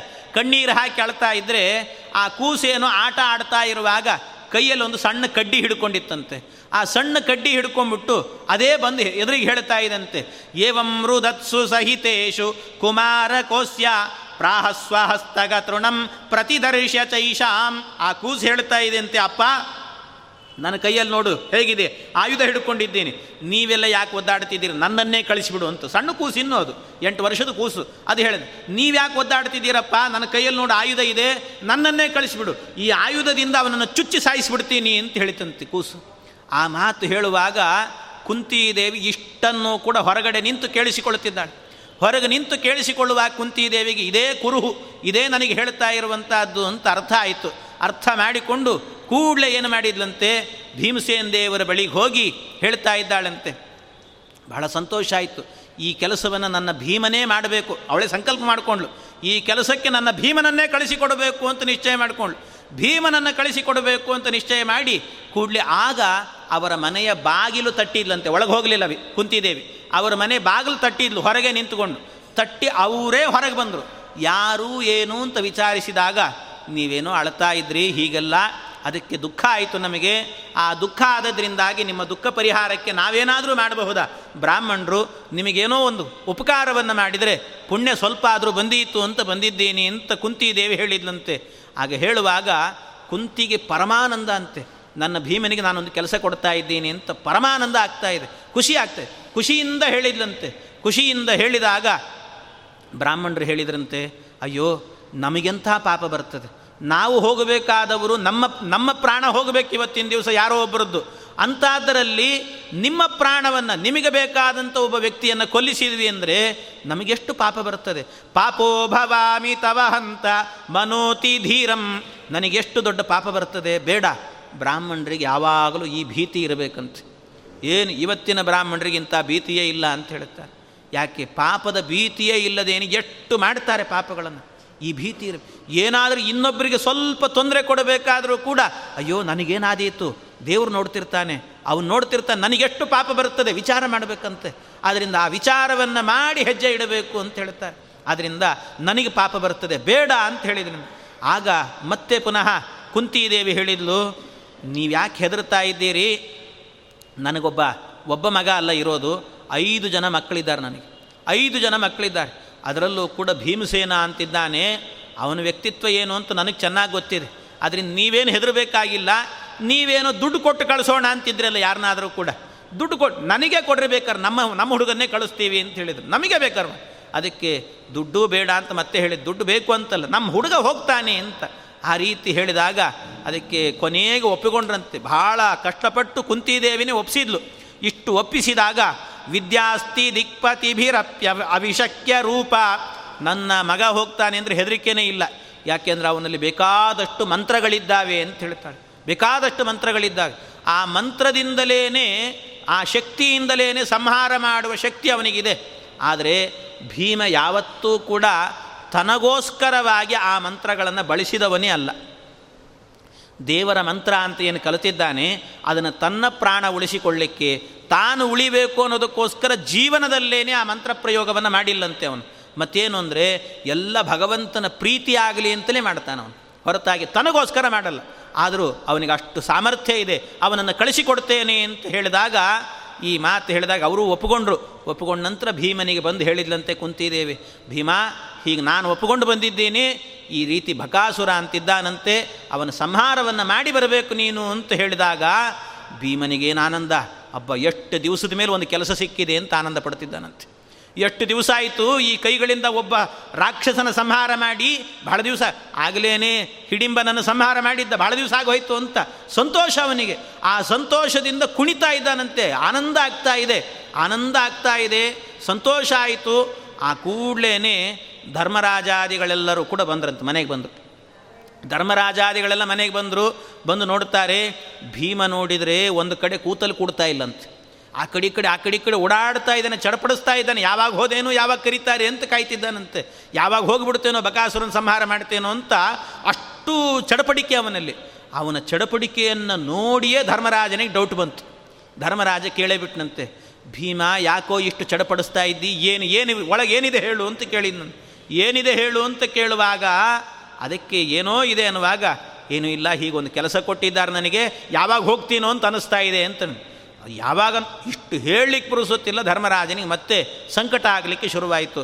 ಕಷ್ಟಂ ತ್ವಯಾ ಕೃತಮಹೋ ಬಲಮೇವ ಯಸ್ಯ, ಅದಕ್ಕೆ ಕಷ್ಟಂ, ಅದಕ್ಕೆ ಆ ತಾಯಿಯನ್ನು ಕರೆದು ಬೈಲಿಕ್ಕೆ ಶುರು ಮಾಡಿದಂತೆ ಕುಂತಿದೇವಿಯನ್ನು. ಮಾತಃ ಕಿಮೇಶ ಮುದಿತೋ ನಿತರಾಮಿತಿ ಸ್ಮ ತಸ್ಮೈ ಚ ಸಾ ನಿಖಿಲ ಮಾಹಸ ಚಾಬ್ರವೀತಾಂ. ಅಮ್ಮ ಯಾಕಮ್ಮ ಭೀಮಸೇನನ್ನು ಕಳಿಸ್ಕೊಡ್ತೀನಿ ನೀನು, ಅಕಸ್ಮಾತ್ ದುರ್ಯೋಧನನಿಗೆ ಗೊತ್ತಾದರೆ, ಏನಾದರೂ ಅನರ್ಥ ಆದರೆ, ನಾವು ಬದುಕ್ತಾ ಇರೋದೇ ಭೀಮಸೇನ ಇದ್ದಾನೆ ಅನ್ನೋ ಧೈರ್ಯದಿಂದ ಅವನು ಹೇಳ್ತಾನೆ, ಅವನನ್ನು ಆಶ್ರಯಿಸಿಕೊಂಡು ಬದುಕ್ತಿದ್ದೇವೆ. ಅಕಸ್ಮಾತ್ ಭೀಮನೇ ಹೋಗಿ ಬಕಾಸುರನ ಬಾಯಿಗೆ ಆಹಾರ ಆದರೆ ನಮ್ಮ ಗತಿ ಏನು ಹೇಳು ಅಂತ ಕೇಳ್ತಾನೆ. ನಮ್ಮ ಗತಿ ಏನು? ಭೀಮನ ಬಗ್ಗೆ ಇಷ್ಟೇನಾ ಗೊತ್ತಿರೋದು ನಿನಗೆ ಅಂತೇಳಿ ಕುಂತಿದೆ. ಭೀಮನ ಬಗ್ಗೆ ಇಷ್ಟೇನಾ ಗೊತ್ತಿರೋದು ನಿನಗೆ? ಒಡ ಹುಟ್ಟಿದವನು ನೀನು, ಆದರೆ ನೀನು ಹುಟ್ಟಿದಾಗ ಇನ್ನೂ ಸಣ್ಣವನಿದ್ದಿ, ಆಗಲೇ ಅವನ ಸಾಮರ್ಥ್ಯ ಏನು ಅಂತ ನಾನು ನೋಡಿದ್ದೀನಿ ಅಂತೇಳಿ ಕುಂತಿದೆ. ಅವನ ಸಾಮರ್ಥ್ಯ ಏನು ಅಂತ ನಾನು ನೋಡಿದ್ದೀನಿ, ಯಾಕೆಂದರೆ ಅವನು ಹುಟ್ಟಿದಾಗಲೇ ಸರ್ವೈ ಸುರೈರಸುರಯೋ ನಿಭಿರಪ್ಯನೇನ ಚೂರ್ಣೀಕೃತೋ ಹಿ ಶತಶೃಂಗಗಿರಿ ಪ್ರಸೂತ್ಯಾಂ. ಅವನು ಹುಟ್ಟಿದಾಗಲೇ ನಾನು ಕೈ ಜಾರಿ ಕೆಳಗೆ ಬಿಟ್ಟರೆ ಶತಶೃಂಗ ಪರ್ವತವನ್ನೇ ಚೂರು ಮಾಡಿ ಹಾಕಿದವನು. ಅವನ ಸಾಮರ್ಥ್ಯ ಏನು ಅಂತ ಅವನು ಹುಟ್ಟಿದಾಗಲೇ ಗೊತ್ತಾಗಿದೆ ನನಗೆ. ಅವನು ಎಲ್ಲಿಂದ ಆರಂಭದಿಂದಲೂ ನೋಡ್ತಾ ಬಂದಿದ್ದೇನೆ ಅಂತ ಹೇಳ್ತಾಳೆ. ಆರಂಭದಿಂದನೂ ಸಿಂಹಗಳನ್ನೇ, ಕೈಶೋರ ಲೀಲಾಂ ಹತ ಸಿಂಹ ಸಂಘಾಂ, ಎಲ್ಲ ಸಿಂಹ ಸಂಘಗಳನ್ನೇ ಅವುಗಳ ಜೊತೆಗೆ ಹೋರಾಡಿ ಕೊಂದು ಬರ್ತಾ ಇದ್ದ ಭೀಮಸೇನ. ಅವನ ಸಾಮರ್ಥ್ಯ ಏನು ಅಂತ ನಾನು ನೋಡಿದ್ದೇನೆ, ಎಲ್ಲ ಕಾಲದಲ್ಲೂ ನೋಡಿದ್ದೇನೆ ನಾನು. ಇದು ಭೀಮಸೇನ ದೇವರ ವ್ಯಕ್ತಿತ್ವ ಇಂಥದ್ದು ಅಂತ ಕುಂತಿದೇವಿಯ ಬಾಯಿಂದ ಬರೆಸಬೇಕು. ಅದಕ್ಕೋಸ್ಕರವೇನೇ ಹೀಗೆ ಮಾಡಿದ್ರಂತೆ ಭೀಮಸೇನ ದೇವರು. ಯಾಕೆ ಕುಂತಿದೇವಿಗೆ ಅವನ್ನ ಅರಗಿನ ಮನೆಯಲ್ಲಿದ್ದಾಗಲೂ ಹೆದರಿಕೆ ಆಗಲಿಲ್ಲ, ತಾಯಿಗೆ ಹೆದರಿಕೆ ಆಗಬಾರ್ದು ಅಂತ ಅವಳೇ ಧೈರ್ಯದಿಂದ ಕಳಿಸ್ತಿದ್ದಾಳು. ಅದಕ್ಕೆ ಅವಳಿಗೆ ಹೆದರಿಕೆನೇ ಇರಬಾರ್ದು ಅನ್ನುವ ಭಾವನೆಯನ್ನು ಭೀಮಸೇನ ದೇವರೇ ತರಿಸಿದ್ರಂತೆ. ಆ ಹಿಡಿಂಬನನ್ನು ಕೊಲ್ಲೋದ್ರ ಮೂಲಕವಾಗಿ, ಈ ಕಡೆ ಆ ಅರಗಿನ ಮನೆಯಿಂದ ಎತ್ಕೊಂಡು ಬರೋದಾಯಿತು, ಈ ಎಲ್ಲ ಕೆಲಸಗಳನ್ನು ಮಾಡಿಸಿದ್ರಿಂದಾಗಿ ಭೀಮನ ಬಗ್ಗೆ ಅಪಾರವಾದ ನಂಬಿಕೆ ಬಂದು ಹೋಗಿತ್ತು. ಅದರಿಂದ ಇವನು ಏನು ಮಾಡಿದರೂ ಗೆದ್ದು ಬರ್ತಾನೆ ಅಂತ. ಅದಕ್ಕೆ ತಾಯಿ ಹೇಳ್ತಾ ಇದ್ದಾಳೆ, ಯದ್ಬಾಹು ವೀರ್ಯ ಪರಮಾಶ್ರಯತೋ ಹಿ ರಾಜ್ಯಂ ಇಚ್ಛಾಮಯೇವ ನಿಖಿಲಾರಿವಧಂ ಸ್ವಧರ್ಮಂ. ಇದು ನಮ್ಮ ಧರ್ಮ ಅಂತ ಭೀಮಸೇನ ದೇವರು, ನನ್ನ ಧರ್ಮ, ನಮ್ಮ ತಾಯಿ ಹೇಳ್ತಾ ಇದ್ದಾಳೆ, ಕ್ಷತ್ರಿಯರ ಧರ್ಮ ಇದು, ನನಗೊಂದು ಅವಕಾಶ ಸಿಕ್ಕಿದೆ, ಕಳಿಸಿಕೊಡಿ ನನ್ನನ್ನು ಅಂತ ಬಹಳ ಸಂತೋಷದಿಂದ ಹೇಳುವಾಗ ಅದಕ್ಕೆ ಧರ್ಮರಾಜನು ಕೂಡ, ಆಯಿತು ನೀನೇ ಇಷ್ಟು ಹೇಳ್ತಾ ಇದ್ದೀ ಅಂತ ಆದಮೇಲೆ ನಾವೇನು ಹೇಳೋದಿನ್ನು, ಇನ್ನೇನು ಹೇಳಲಿಕ್ಕಿಲ್ಲ ಆಯಿತು ಅಂತ ಅವರು ಕೂಡ ಒಪ್ಪಿದ್ದಾರಂತೆ. ಎಲ್ಲರೂ ಒಪ್ಪಿದ್ದಾರೆ. ಎಲ್ಲ ಒಪ್ಪಿದ ನಂತರ ಆಯಿತು ಅಂತ ಭೀಮಸೇನ ದೇವರನ್ನು ಕಳಿಸಿಕೊಡ್ತಿದ್ದಾರೆ. ಎಲ್ಲ ಬಂಡಿ ವ್ಯವಸ್ಥೆ ಮಾಡಿದ್ರಂತೆ. ಇಡೀ ಬಂಡಿ ತುಂಬ ಅನ್ನ, ಸಾರು, ಗೀರು ಏನೇನೆಲ್ಲ ಬೇಕು ದ್ರವ್ಯಗಳು, ಎಲ್ಲ ಭಕ್ಷ್ಯ ಭೋಜ್ಯಗಳನ್ನೆಲ್ಲ ತಯಾರು ಮಾಡಿದ್ದಾರಂತೆ. ತಯಾರು ಮಾಡಿ ಎರಡು ಎತ್ತುಗಳನ್ನು ಕಟ್ಟಿ ಆ ಬಂಡಿಯನ್ನು ತಗೊಂಡು ಹೋಗಬೇಕು ಅಂತ ಭೀಮಸೇನ ದೇವರನ್ನು ಕೂಡಿಸಿದ್ದಾರೆ. ಕೂಡಿಸಿ ಕಳಿಸಿಕೊಡ್ತಾ ಇದ್ದಾರಂತೆ. ಕಳಿಸಿಕೊಡುವಾಗ ಎಲ್ಲರೂ ಕೂಡ ಭಾಳ ದುಃಖದಿಂದ ಕಳಿಸ್ತಿದ್ದಾರೆ ಎಲ್ಲರೂ. ಆದರೆ ಕುಂತಿದೇವಿಗೆ ಮಾತ್ರ ಪರಮಾನಂದ. ಅಂತೂ ಇವತ್ತೊಂದು ದೊಡ್ಡ ಸತ್ಕಾರ್ಯ ನಡೆಯುತ್ತೆ ಭೀಮನಿಂದ ಅಂತ ಸಂತೋಷದಿಂದ ಕಳಿಸಿಕೊಟ್ಟಿದ್ದಾಳಂತೆ. ಈ ರೀತಿ ಕಳಿಸಿಕೊಟ್ಟಾಗ ಭೀಮಸೇನ ದೇವರು ಹೋಗ್ತಾರೆ. ಅಲ್ಲಿ ನಡೆದ ಪ್ರಸಂಗ ಬಹಳ ಸುಂದರವಾಗಿ ಆಚಾರ್ಯ ವರ್ಣನೆಯನ್ನು ಮಾಡುತ್ತಾರೆ. ಅದನ್ನು ಮತ್ತೆ ನಾಳೆ ದಿವಸ ಸೇರಿದಾಗ ನೋಡೋಣ ಅಂತ ಹೇಳ್ತಾ ಇಂದಿನ ಉಪನ್ಯಾಸ ಕೃಷ್ಣಾರ್ಪಣಮಸ್ತು.